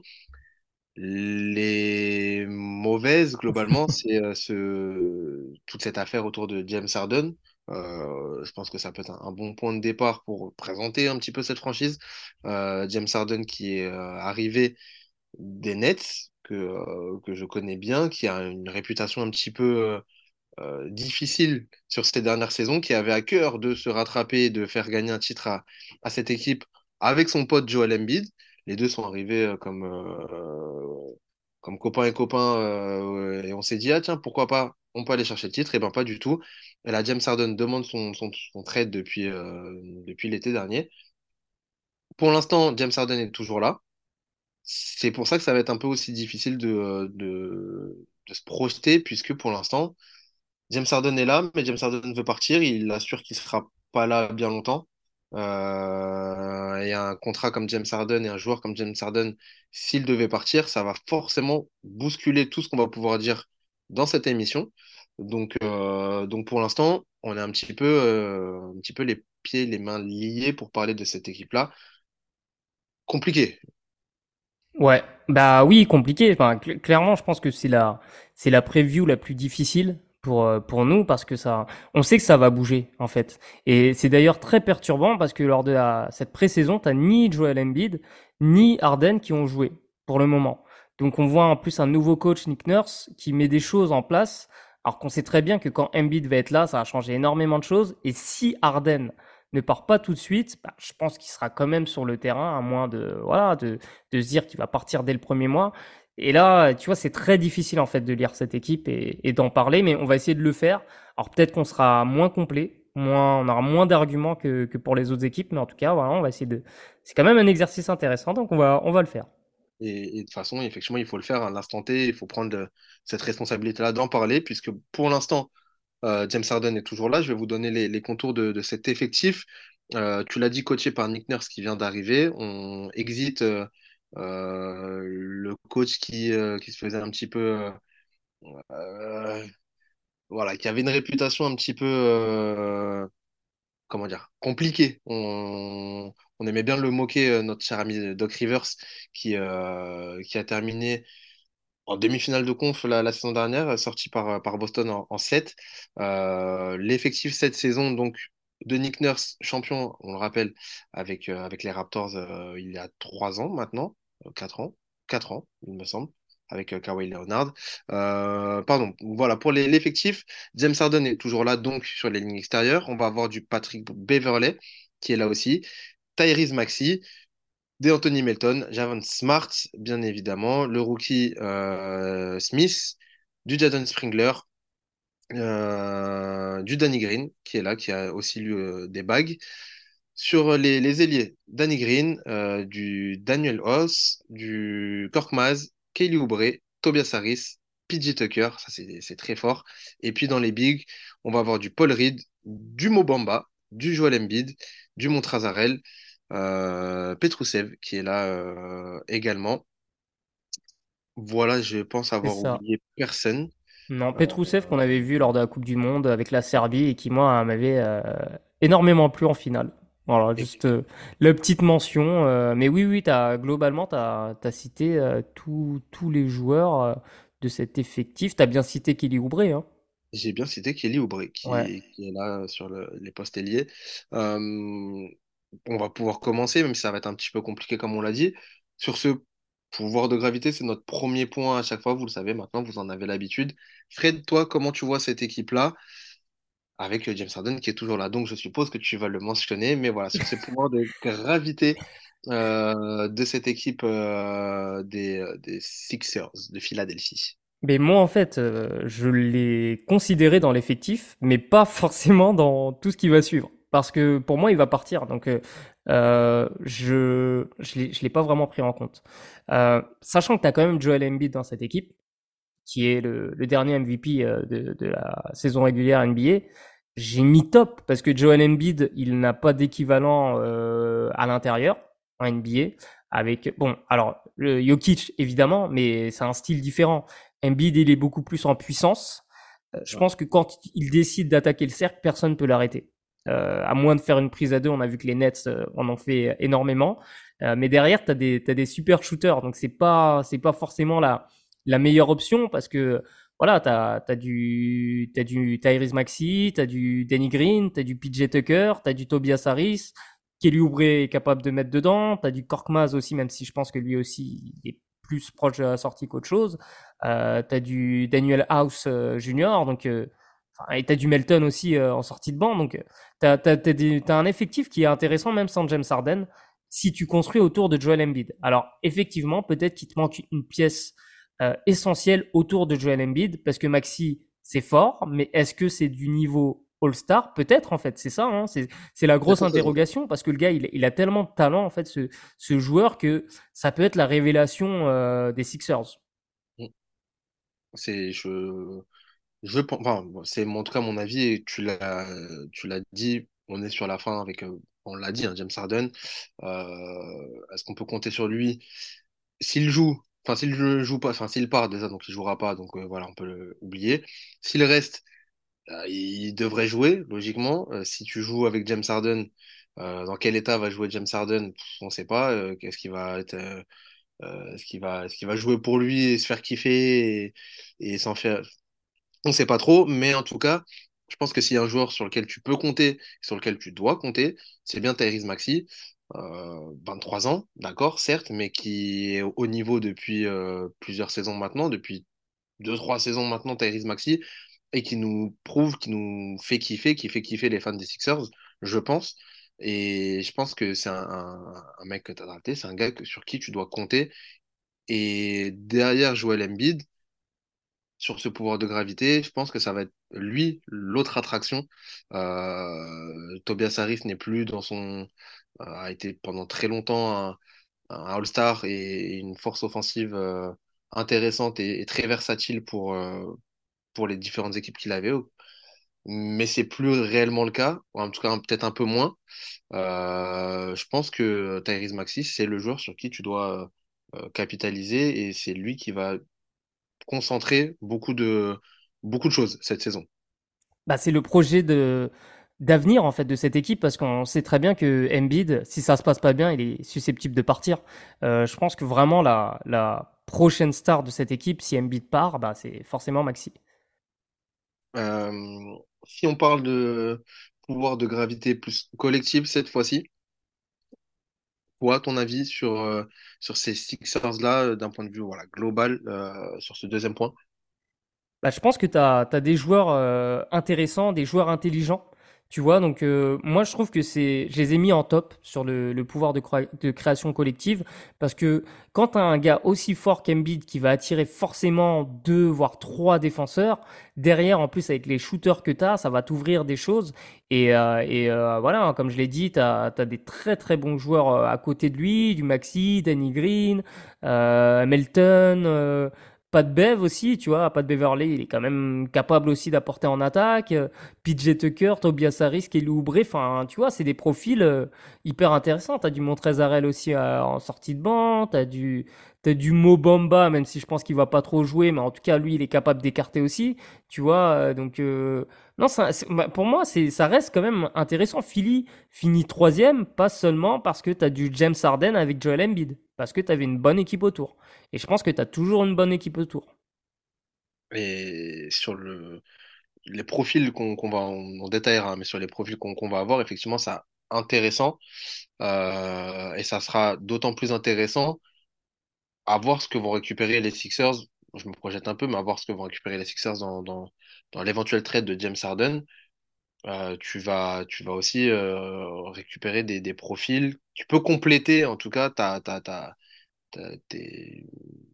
ton secteur euh, collectif, on va dire, en apportant peut-être sur. En voyant là où, là où tu as, des, là où as des manques, ça peut être, ça peut être une bonne chose pour ces Sixers-là et il y aura de quoi faire parce que tu as déjà une, tu l'as dit, une, une, base assez solide, même si euh, ça reste, selon moi, beaucoup de joueurs qui ont une, certaine réputation Mhm. une bonne réputation. Euh, Mo Bamba, voilà, ça reste un joueur qu'on connaît bien. PJ Tucker, c'est un très bon joueur. Tobias Harris, ça l'était aussi. Kelly Oubre, etc. Je vais pas tous les faire, mais ah, je, ça peut, la mayonnaise peut prendre comme la mayonnaise ne. J'ai moins Ouais. confiance dans cette équipe-là. Pardon, euh, Mhm. pour parler d'un ressenti plus global, j'ai moins confiance dans le fait que la mayonnaise prenne avec cette équipe-là qu'avec les Bucks ou avec les, les, les Celtics, par exemple. Ah, on n'est pas, on n'est pas du tout dans le, tu vois, dans le même, la même catégorie. Tu vois, là, on, on a parlé de deux équipes clairement qui vont se partager les deux premières places normalement. Tu vois, si, si la Mhm. logique est respectée, les Sixers c'est quand même un cran au-dessus, euh, en dessous, pardon. On est d'accord. Enfin, Ouais, ouais, aucun ouais. souci là-dessus.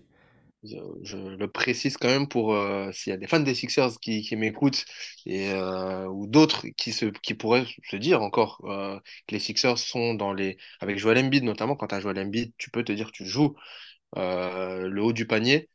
Peut-être pas. Et je et je dis peut-être pas pour moi vraiment pas avec cette équipe-là malgré le fait qu'il y a des choses intéressantes dans cette équipe si on peut détailler peut-être, euh, on reviendra un peu sur les profils qu'il y a et on terminera là-dessus, mais euh, sur le premier rideau défensif, Mhm, euh, on a Patrick Beverley qui est là, mhm. et ça, ça reste quand même une, une très bonne garantie d'avoir un, un premier rideau défensif, en tout cas la première base de ton premier rideau défensif, et donc de ta défense sur lequel tu peux t'appuyer. Ouais, surtout si t'as Melton, si t'as Danny Green aussi, tu vois. Ben, après, normalement, c'est Maxi qui sera titulaire. Euh, Maxi, c'est mon interrogation sur le point de vue euh, défensif. Euh, je, voilà, actuellement, on peut pas dire que c'est un, c'est un fort défenseur. Donc ça, c'est la grande interrogation parce qu'on sait qu'il va avoir énormément de temps de jeu. Donc il faut prendre en considération aussi ça. Tu vois, et, il va être ciblé, je pense. Il va être ciblé, il va être testé sur ça. Donc c'est, mm, je suis un peu plus sceptique au niveau de la défense. Moi, c'est, c'est plus sur ça que, que, que je vois les Sixers en, en danger cette saison. Mhm, c'est vrai. Après, tu, tu me diras, euh, peut-être qu'avec Harden, ça s'est, ça s'est plutôt bien passé, alors qu'Harden, il n'a pas une, une- forcément une grande réputation défensive. Euh, Harden, il a quand même un, un certain physique que, que Maxi n'a pas. Alors, Maxi, il a la vitesse, mais euh, il a peut-être un peu moins de roublardise, tu vois. Euh, James Harden, c'est pas, c'est pas que le gars qui trichait, tu vois. Et même s'il trichait beaucoup, il avait quand même une certaine malice, tu vois. Et, et je pense que, voilà, avec Maxi, voilà, ça va être la grande interrogation pour moi sur, Euh, sur le premier rideau. sur ce premier rideau-là. Parlons peut-être du, euh, je suis d'accord avec toi, hein, sur euh, ce deuxième rideau défensif. Est-ce que tu les vois peut-être un peu mieux Oui. euh, avec, avec d'autres profils que tu n'as pas sur, sur ce premier rideau? Ah non, mais forcément, t'as, t'as Joel Embiid qui reste quand même un, bon défenseur. C'est, c'est, il est peut-être pas élite hein, au niveau de la protection de cercle, mais en tout cas, il gêne. Il a, il a une très grande envergure, il a une grande taille, il a un physique, euh, voilà, impressionnant.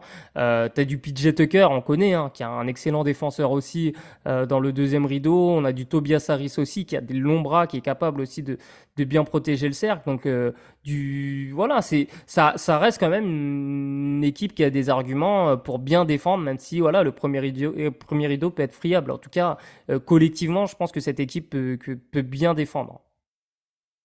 Et ça va être le, l'enjeu, je pense, pour, euh, pour Nick Nurse de justement arriver à articuler euh, un peu euh, cette équipe-là.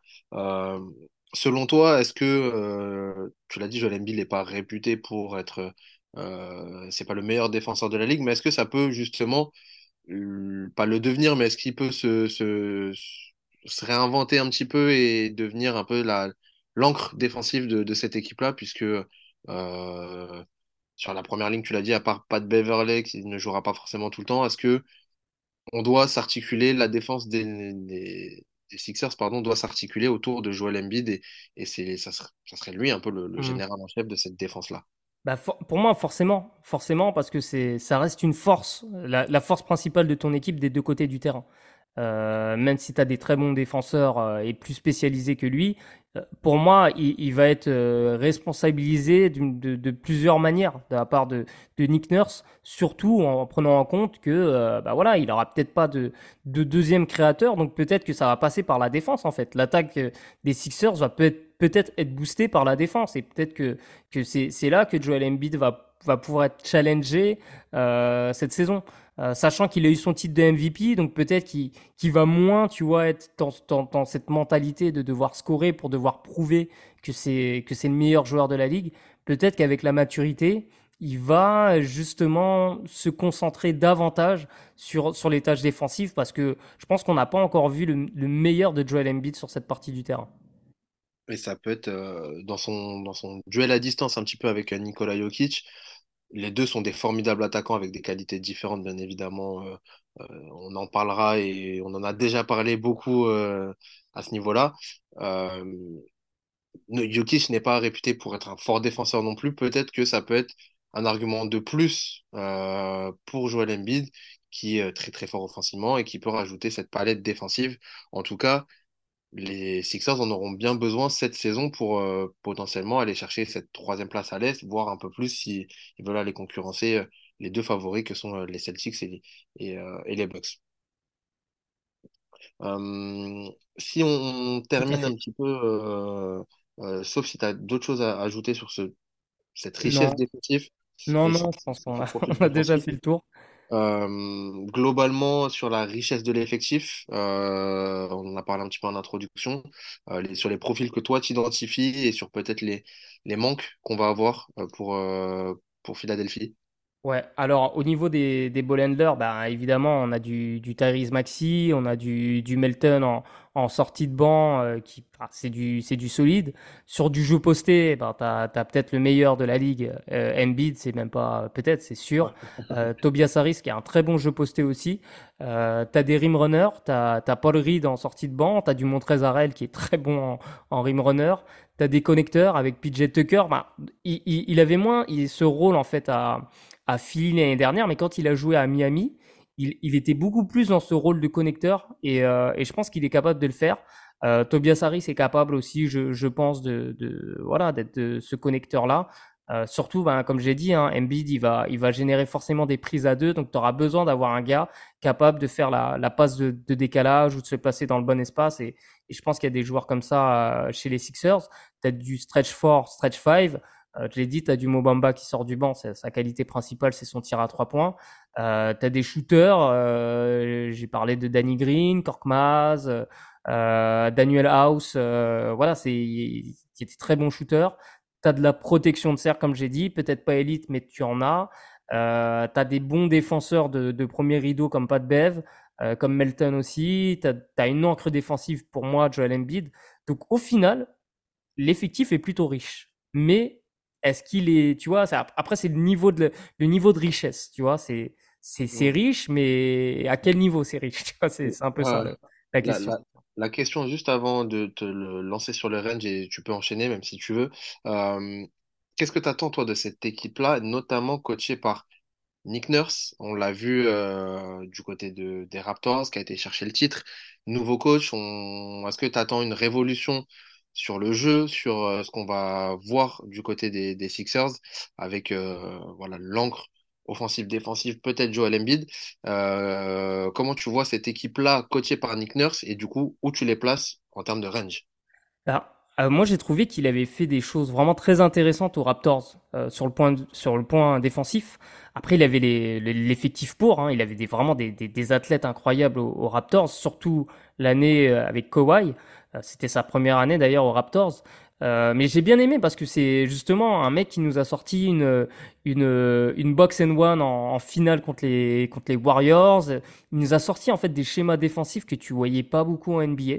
Donc euh, moi je trouve que j'aime bien ce coach Nick Nurse. Je sais qu'il a un peu une mauvaise réputation parce que ça s'est pas bien passé avec l'équipe canadienne et avec les Raptors ça a été compliqué aussi sur son bah, sa fin de cycle.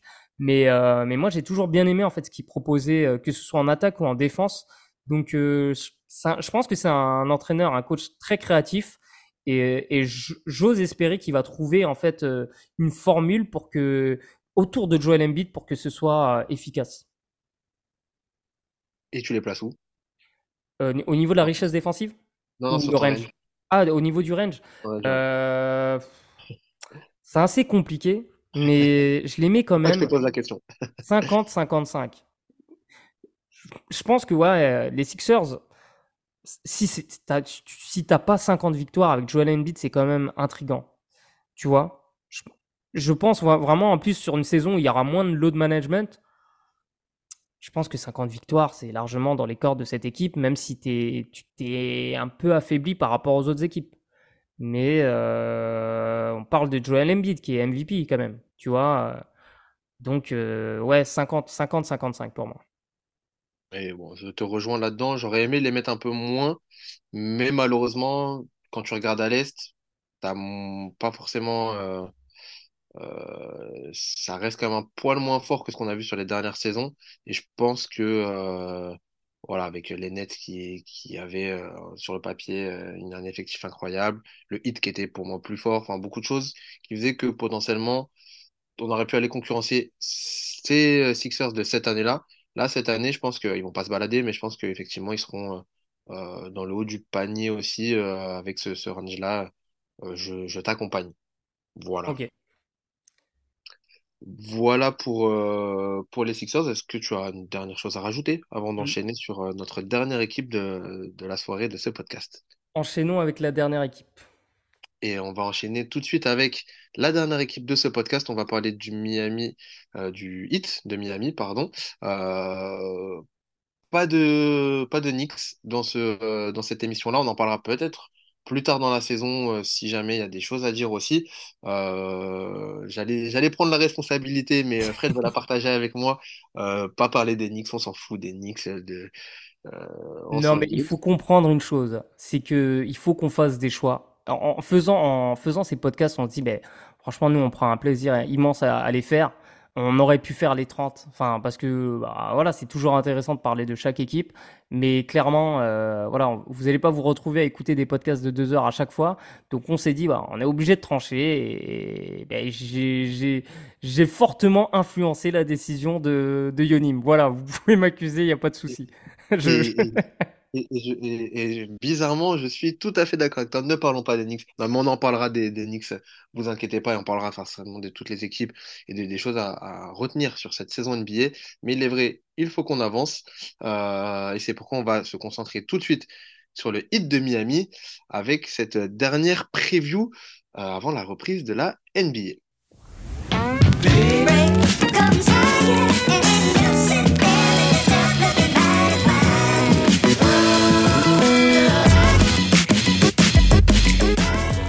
Et donc, on va parler du hit. Le hit, toujours entraîné par euh, Eric Spoelstra, qui est euh, le coach mythique. Maintenant, vous, vous commencez à, à le connaître. Euh, le, le hit, pardon, qui a terminé la saison dernière septième à l'Est. Euh, 44 victoires, 38 défaites. Il se fait battre en finale NBA. C'était un peu improbable, Mhm. euh, voire beaucoup improbable pour, pour cette équipe-là qu'on n'attendait pas forcément à ce niveau-là. Mais ça reste Miami, et Miami, euh, ça reste un, un phénix euh, qui, qui se réinvente un peu chaque saison, malgré un effectif parfois un peu plus léger que ses concurrents, mais il y a une magie, une certaine magie à, à Miami euh, qu'on va peut-être retrouver cette saison. la culture du hit surtout.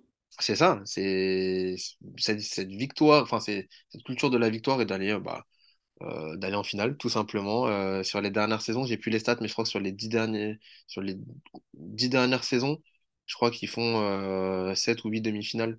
Bah, avec déjà bah, dans la bulle ils font finale NBA. T'as, quoi? T'as bah, l'année d'avant ils perdent en finale de conférence contre Boston. Euh, oui, maintenant le hit est sur les dix dernières années, ouais, le hit est souvent présent. Alors, en tout cas, depuis que Jamie Butler est là, euh, ils se sont plantés une fois euh, face aux Bucks au premier tour. ouais, Mais globalement, euh, il me semble que c'est tout le temps, ouais, ça va tout le temps loin en fait, hein.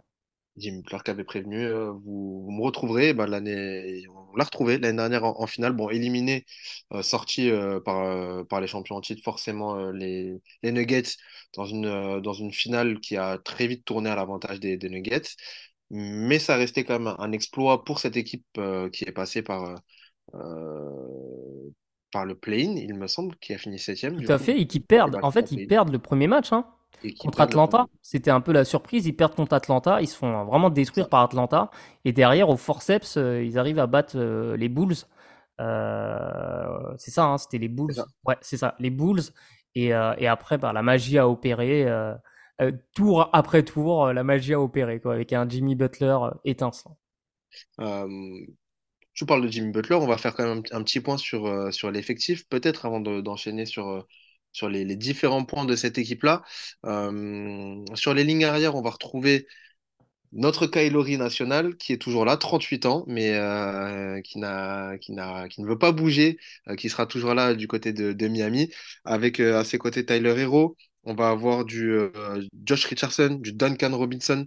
En tout et contract, on va avoir du Reggie Hampton aussi. Plutôt sur les lignes euh, extérieures ailier, euh, Jimmy Butler, bien évidemment. Euh, Justin Champagny qui sera là aussi du Highsmith, Haywood Highsmith, le rookie, Rémi, Rémi Jaquez, Jaquez, Jaquez, Jaquez, ouais, Jaquez. c'est ça. Et pardon, pardonnez à, à, todos, Ou euh, Jaquez, oui, vu que c'est un, Mexicain. et- qui est un Mexicain drafté cette, cette saison, euh, je l'ai là en 18e position pour, euh, pour Rémé. Euh, on va avoir du Caleb Martin qui est là, Cole Snyder, du Nikola Jovic, attention à ne pas confondre, Et dans les bigs, Kevin Love, Bama Adebayo, Thomas Bryant, qui on l'a vu, s'est fait euh, poster par, euh, euh, qui a fait le tour des réseaux sociaux avec euh, notre Ouais. Victor national, Qu'est-ce que tu veux faire hein, en même temps? avec le gogo, gogo gadget au bras de Victor au-dessus de Thomas Bryant qui, euh, qui n'en revenait pas. Et euh, Orlando Robinson aussi euh, sur, euh, sur ses postes plutôt big. Voilà pour l'effectif. Euh, toujours co- coaché, pardon, comme je vous l'ai dit, par Eric Spolstra. On va en revenir sur la fin de l'effectif, parce que j'étais en train de- de- de- de- d'enchaîner dans ma tête sur, sur la fin de, la fin de cette. Mhm. Euh, commençons par le commencement, encore une fois. Parlons peut-être de notre premier point, de ce pouvoir de gravité. Fred, cet effectif-là et cette équipe-là, où est son centre de son pouvoir, enfin son centre et son pouvoir de gravité, selon toi? Bah, Sur quoi il doit se concentrer pour. Euh, un truc qui me paraît évident, c'est ça tourne autour de Jimmy Butler. Après, c'est une équipe euh, très collective qui euh, qui aussi joue en five five out, donc avec cinq souvent en cinq, cinq extérieurs avec Bam Adebayo qui est un peu le lanceur d'action. Tu vois, on va souvent le retrouver au centre du terrain avec la balle en main. Il va pouvoir faire les lectures pour les shooters. Euh, c'est toujours très intéressant quand tu as du Duncan Robinson, je trouve, dans, dans l'équipe. Euh, bah, tu as Tyler Hero qui, qui a manqué la fin de saison euh, parce qu'on s'en souvient, il s'était blessé le poignet, au, poignet. On a du Caleb Martin aussi. On a du Kevin Love qui a apporté énormément de choses à cette équipe. Donc en fait, tu as, un pouvoir de gravité qui, selon moi, est, top parce que tu as des excellents shooters. Et tu as, Jimmy Butler qui est, qui est le gars euh, qui punit peut-être le plus euh, euh, chaque défense en fait. Le mec est capable de vraiment de disséquer ta défense et, et de te punir, même si voilà, tu veux concéder du mid-distance. Bah, lui, il va te les mettre ces, ces tirs à mid-distance, tu vois. Euh, tu vas le laisser attirer à trois points, et ben, si tu le chauffes, si, si le mec est, est, est dans, voilà, dans, dans, sa tête euh, est challengé, il va te les mettre les trois points, tu vois. Donc, euh, en fait, Jimmy Butler il est capable de tout faire, quoi. C'est impressionnant euh, à quel point ce mec est capable de, de, de se transformer euh, selon, selon les matchs. Euh, après, tu vois, je parle de pouvoir de gravité, mais la saison dernière, le Heat fait une mauvaise entre guillemets saison régulière parce que l'équipe n'est pas n'a pas des bons pourcentages de réussite au, tir à trois points et ça a complètement changé lors des playoffs et du coup ça a complètement changé leur, dynamique. Donc je pense que ils vont être encore dépendants de ça. Mais globalement euh, je trouve que cette équipe a quand même un bon pouvoir de gravité parce que c'est une équipe qui sait ce qu'elle fait en fait, elle sait ce qu'elle fait, c'est le même coach depuis des années, et puis euh, et puis c'est fluide quoi, parce que cette équipe trouve toujours des, des shooters et, et, et, arrive à les mettre en confiance. En fait, c'est ça le truc, c'est que cette équipe joue avec confiance. C'est cette équipe, tu, tu parles souvent de certitude, tu vois. Moi, je suis, j'aime pas trop ce mot, mais tu vois, en tout cas, les joueurs quand ils jouent avec le hit, ils ont, ils, t'as l'impression qu'ils ont vraiment des certitudes, tu vois, sur leur jeu. Et, mmh. et c'est ce qui fait que le pouvoir de gravité de cette équipe est est haut, et du coup j'enchaîne tout de suite, et que le pouvoir de création collective de cette équipe est haut aussi par rapport à ça. Et tu l'as dit, hein, ça me rappelle hein, ce que disait le, le, rookie quand il est arrivé justement sur cette euh, culture du hit, euh, notre Rémi Raquez qui est arrivé euh, cet été et qui justement parlait de cette culture de la gagne et, de, de, je pense qu'il va encore une fois collectivement s'imprégner de, tout ça. Et tu l'as dit, euh, je vais pas paraphraser, mais tu l'as dit, on est sur une équipe qui le danger peut venir globalement de partout euh, et, et qui, euh, qui est très bien coaché, encore une fois, par Eric, Eric Spolstra, pardon. Ça va être intéressant de, de les suivre, euh, justement parce que saison dernière finale, Mhm. euh, alors qu'on les attendait pas, là, on va devoir, ils vont devoir, enfin, on va devoir bien les regarder puisque eux vont devoir confirmer aussi cette, cette impression laissée là. Et je pense que euh, un mec comme Jimmy Butler, justement, va avoir envie de, de, de pas se venger, parce que ça serait un gros mot, mais de, voilà, de, de repartir au front et de remobiliser un petit peu c'est le moteur de cette équipe et de remobiliser cette équipe qui a, au final, assez peu changé par rapport à l'année dernière. Ah, ils perdent quand même Gabe Vincent, Max Strus, c'est, c'est pas rien. Franchement, euh, dans, dans cet effectif, même si voilà, c'est pas forcément des, des, des mecs euh, que tu dis waouh, euh, c'est des super joueurs, mais en fait, si, pour cette équipe, ils étaient super importants. Gabe Vincent était super important et, et Max Strus aussi, parce que faut rappeler que Duncan Robinson ne jouait quasiment plus, hein, et que c'était Max Strus qui l'a remplacé parce qu'il était beaucoup plus solide. Déjà au niveau de l'adresse, il était beaucoup plus en confiance et après, il apportait des choses différentes tu vois, euh, notamment défensivement. Et là, tu perds quand même ces deux gars. Après, tu as toujours du Caleb Martin, tu as toujours te- Kevin Love, tu as, toujours euh, voilà, euh, Adebayo, Hiro. On espère que Kylori va pouvoir enchaîner plus euh, cette saison. Donc, euh, non, globalement, tu as, quand même une équipe qui est solide et tu as t'as le rookie euh, Jaime Raquez donc, qui, qui, lui, m'a l'air aussi euh, pas mal du tout. Tu as du Nikola Jovic qui a pas beaucoup joué l'année dernière, mais il a du, il a vraiment beaucoup de talent. T'as du Highsmith aussi que j'ai bien aimé la, la saison dernière. Donc en fait, avec Miami, tu sais toujours que tu vas, tu vas retomber sur tes, sur tes appuis parce que t'as, t'as des, toujours des, des joueurs très intelligents, quoi. Les joueurs ne sont pas sélectionnés au hasard, quoi. T'as, t'as vraiment cette culture qui est faite autour d'une identité de jeu et finalement, les joueurs euh, s'emboîtent bien, en fait. Mm. Et le plus intéressant dans, dans cette équipe-là, et on va enchaîner tout de suite après, mais ça reste justement ce- ce- cette faculté-là, tu l'as dit, les joueurs, euh, des mecs qu'on n'attendait pas forcément, comme du Max Truss, par exemple, tu l'as dit. Là où j'aime bien cette équipe-là, et je pense qu'on va les retrouver encore une fois cette saison là-dessus, tous les mecs vous a, dont on vous a parlé, et ben en fait, euh, chercher le mec dont on n'a pas parlé, puisque c'est lui qui va exploser, et ils arrivent souvent à sortir euh, ou sortir ou pas, mais en tout cas un mec euh, un peu des radars qu'on n'attendait pas forcément, que ça soit un, mec en tout et contrat, que ça soit un mec, euh, on l'a beaucoup vanté la saison dernière et ça faisait partie des, statistiques qui sont beaucoup ressorties dans le storytelling un petit peu de cette, euh, cette équipe-là qui arrive en finale. La plupart étaient des mecs qui n'avaient pas été draftés, tout simplement. Donc, c'est-à-dire qu'on va chercher du côté de Miami des profils qui vont s'adapter à cette culture, s'adapter à ce collectif-là, avec Eric Spoelstra qui est là depuis des saisons, il sait ce qu'il fait. Et globalement, tous les mecs dont on vous a parlé, eh ben, c'est celui dont on vous a le moins parlé qu'il faudra surveiller cette saison. Et, et je trouve ça très intéressant pour, euh, pour Miami et cette, force et cette culture-là euh, d'un point de vue collectif et, et ça va être intéressant à suivre. Et, et justement, peut-être que ce joueur-là dont on parle pas beaucoup, c'est peut-être euh, Cole Swider, qui, euh, qui est pareil, euh, qui, qui a un gars euh, qu'on connaît pas beaucoup, qui a joué aux Lakers, il me semble, mais qui, qui pareil, a un profil de shooter. Donc, il faudra le surveiller de, près, comme Jamal Kane. Tu vois, c'est, ces mecs-là, de toute façon, tu l'as bien, très bien dit. Hein. Il, faut se méfier de ces gars-là.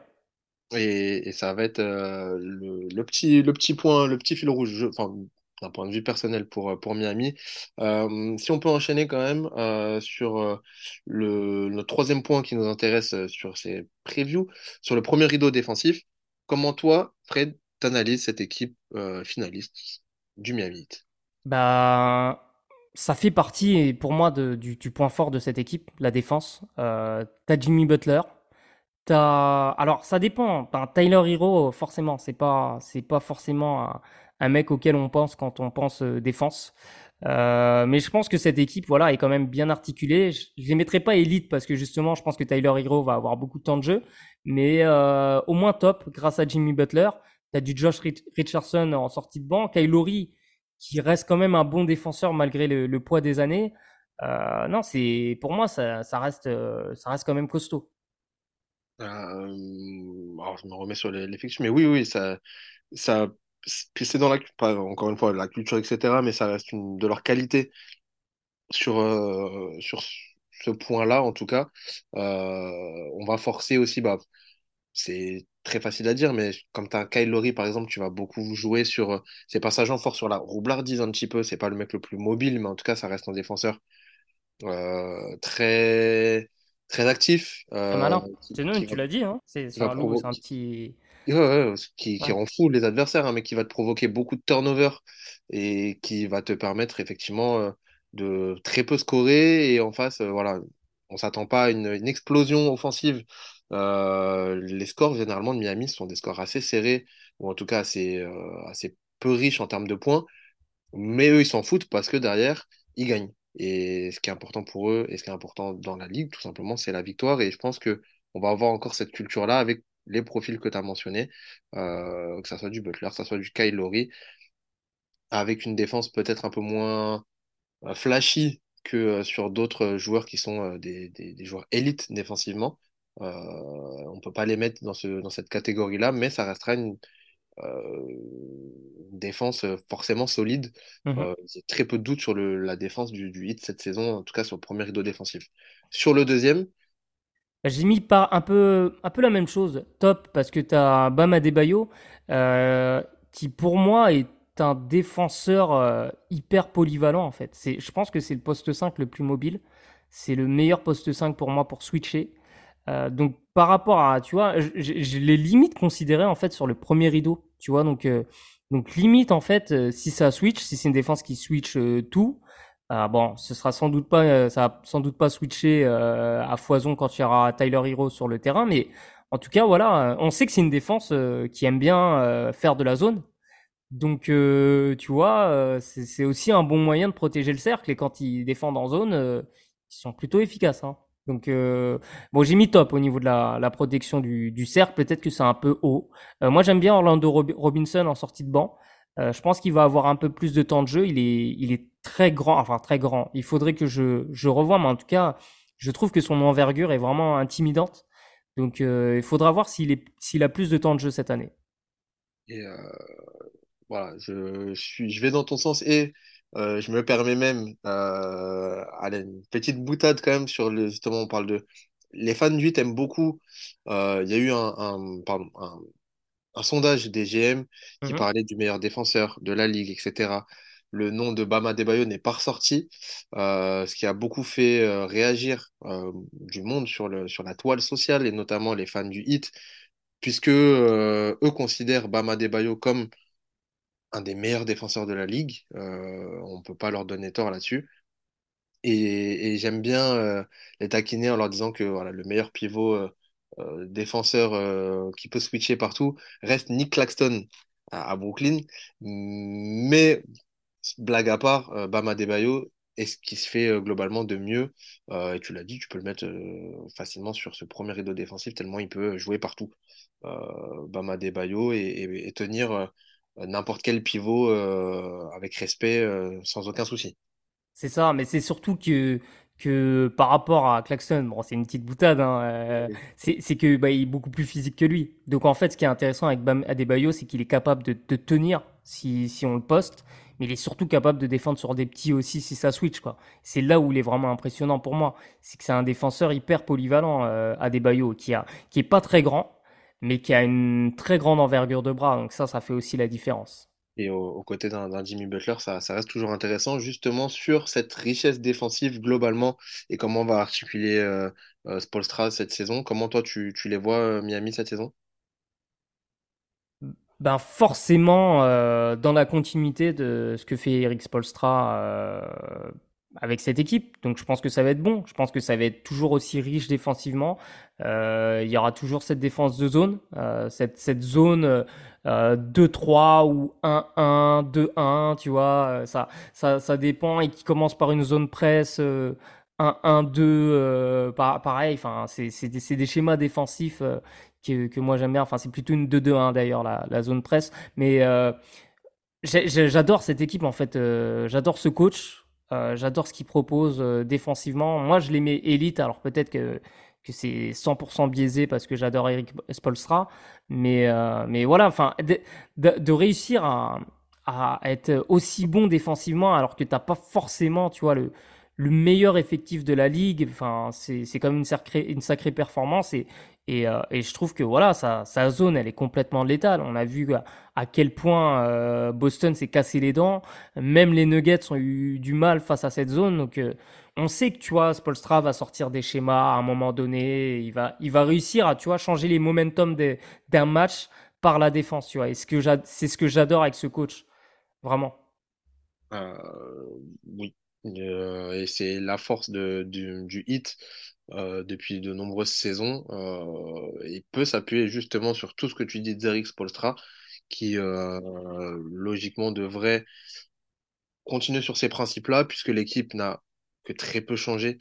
Euh, un petit peu quand même, globalement, mais euh, tu restes toujours avec ton 5. Kylori, Tyler Hero, Jimmy Butler, Kevin Love ou Caleb Martin, Dubama Adebayo. Euh, on va retrouver les mêmes profils que la saison dernière et tu peux t'appuyer sur les mêmes forces que la saison dernière. Donc ça, ça va être intéressant pour, euh, pour les, le hit. Parlons justement de, cette, euh, de cet effectif-là et des profils qu'on va avoir avant de, conclure. Ce, qu'est-ce qu'est-ce qu'on va retrouver pour toi chez le hit et qu'est-ce qui peut, peut potentiellement peut-être manquer euh, à cette équipe pour viser euh, un peu plus haut.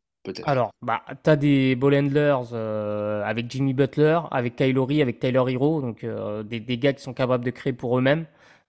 Enfin, et du coup, c'est plus pour les autres. Mais Butler et Hero, c'est vraiment très très fort pour la création personnelle. Euh, t'as du jeu posté avec Bam Adebayo, t'as t'as un rim runner avec Bam Adebayo aussi, avec Orlando Robinson aussi, euh, qui, qui, moi j'aime bien hein, vraiment ce joueur, donc euh, j'espère vraiment qu'on va plus le voir cette saison. T'as des connecteurs avec euh, Nikola Jovic, j'espère qu'il aura aussi du temps de jeu. Le rookie Raquez, là, il a l'air vraiment pas mal au niveau de, de, de la connexion, tu vois, ce, ce- cette création secondaire après un premier décalage. Du Caleb Martin, on a vu l'année dernière que c'était aussi solide. Euh, Duncan Robinson aussi, c'est, ça a vraiment développé son jeu. Euh, moi, j'ai vraiment adoré ses playoffs la saison dernière. T'as du stretch fort avec euh, du Kevin Love. Euh, t'as, t'as des shooters, hein, comme je l'ai dit. T'as, t'as, t'as de la protection de cercle. T'as, t'as des bons défenseurs. Donc, euh, globalement, c'est toujours la, même chose par rapport à, d'autres équipes. Tu remplis quand même bien les cases, tu vois. Mais après, c'est toujours, est-ce que c'est de, l'élite? Est-ce que les, gars qui remplissent les cases, est-ce qu'ils sont élites? Pas forcément partout, mais en tout cas, c'est assez complet. Je suis d'accord. Euh, J'ai la, la deep chart hein, sous, les yeux là de, de Miami globalement, tu, même sur ta seconde unit, tu peux quand même t'en sortir et avoir euh, des menaces offensivement intéressantes. Euh, et puis, euh, et défensivement, tu peux, euh, tu peux faire le taf, bien évidemment, avec, t'as pas des passoires défensives ni des mecs trop, trop bêtes défensivement, donc ça va être intéressant. Et puis, encore une fois, peut-être pour, conclure, et je le répète vraiment, je suis sûr et certain que tu nous parlais de Robinson. Peut-être que ça sera lui le joueur à suivre, peut-être que ça sera euh, tout simplement euh, Nikola Jovic qui, qui va enfin se révéler. Euh, peut-être que ça sera le rookie cette saison, euh, qui va, qui va exploser.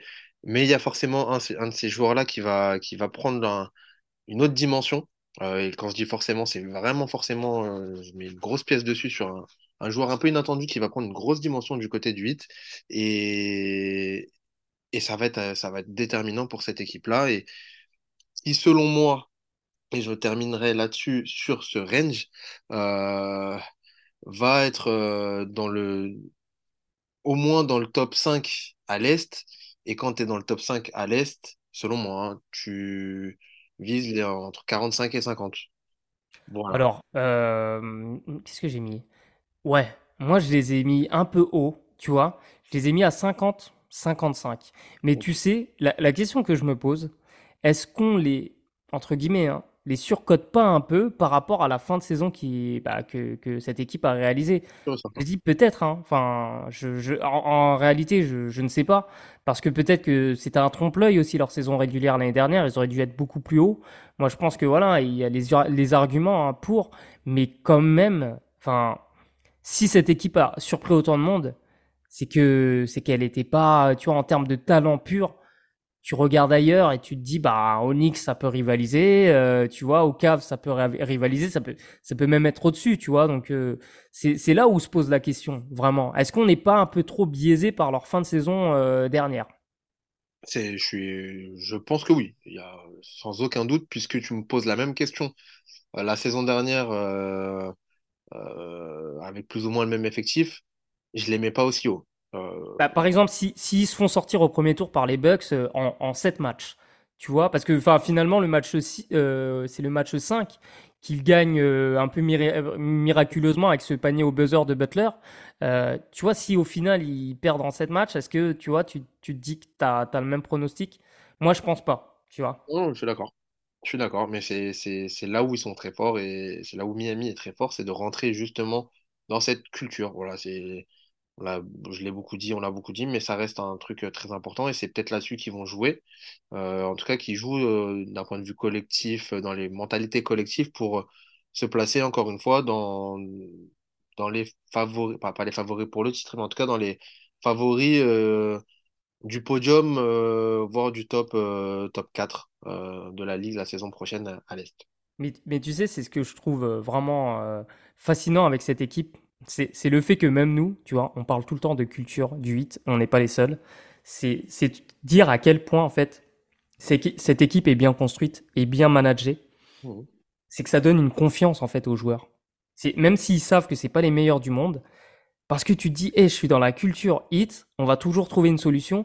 Tu vois, mentalement, c'est incroyable, en fait, ce que cette équipe arrive à faire. Elle est quasiment euh, la seule dans la ligue, hein, dans, ce cas de figure-là, parce que les Spurs ont perdu un peu leur identité avec les, les mauvaises saisons, mais par contre, le hit, t'as une régularité qui est quand même impressionnante, peu importe la qualité de l'effectif. Tu sais que cette équipe, elle va être chiante à jouer quoi qu'il arrive, et même les saisons où, alors là, on pense qu'elle qu'elle se rate, parce qu'elle finit septième, parce qu'elle finit huitième, elle, elle arrive toujours à s'accrocher, quoi. C'est ça qui est ouf avec cette équipe.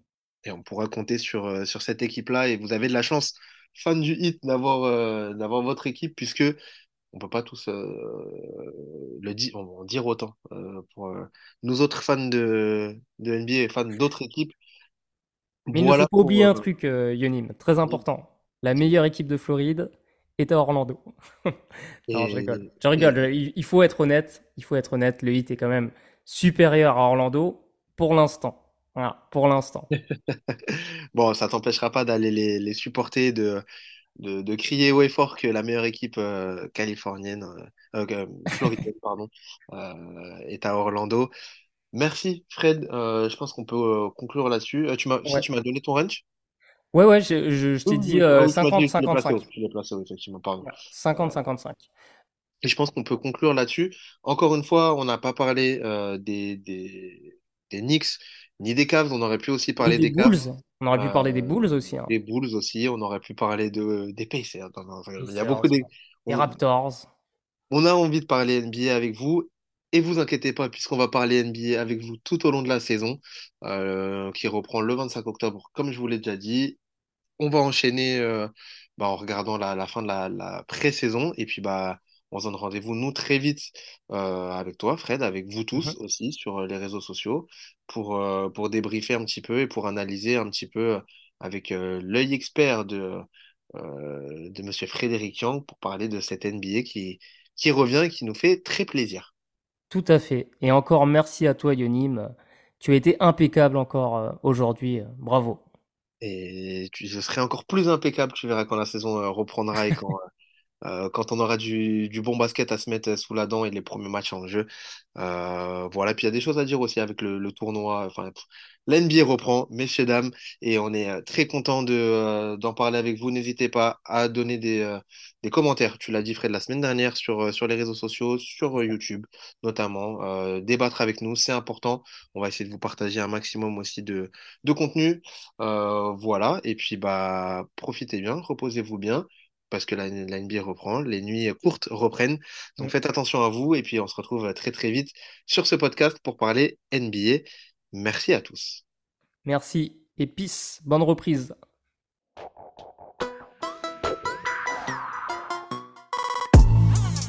We talking about practice. Not a game, not a game, not a game. We talking about practice. D'un dauphin, t'en fais pas un requin. Don't want to play that way, don't play that way.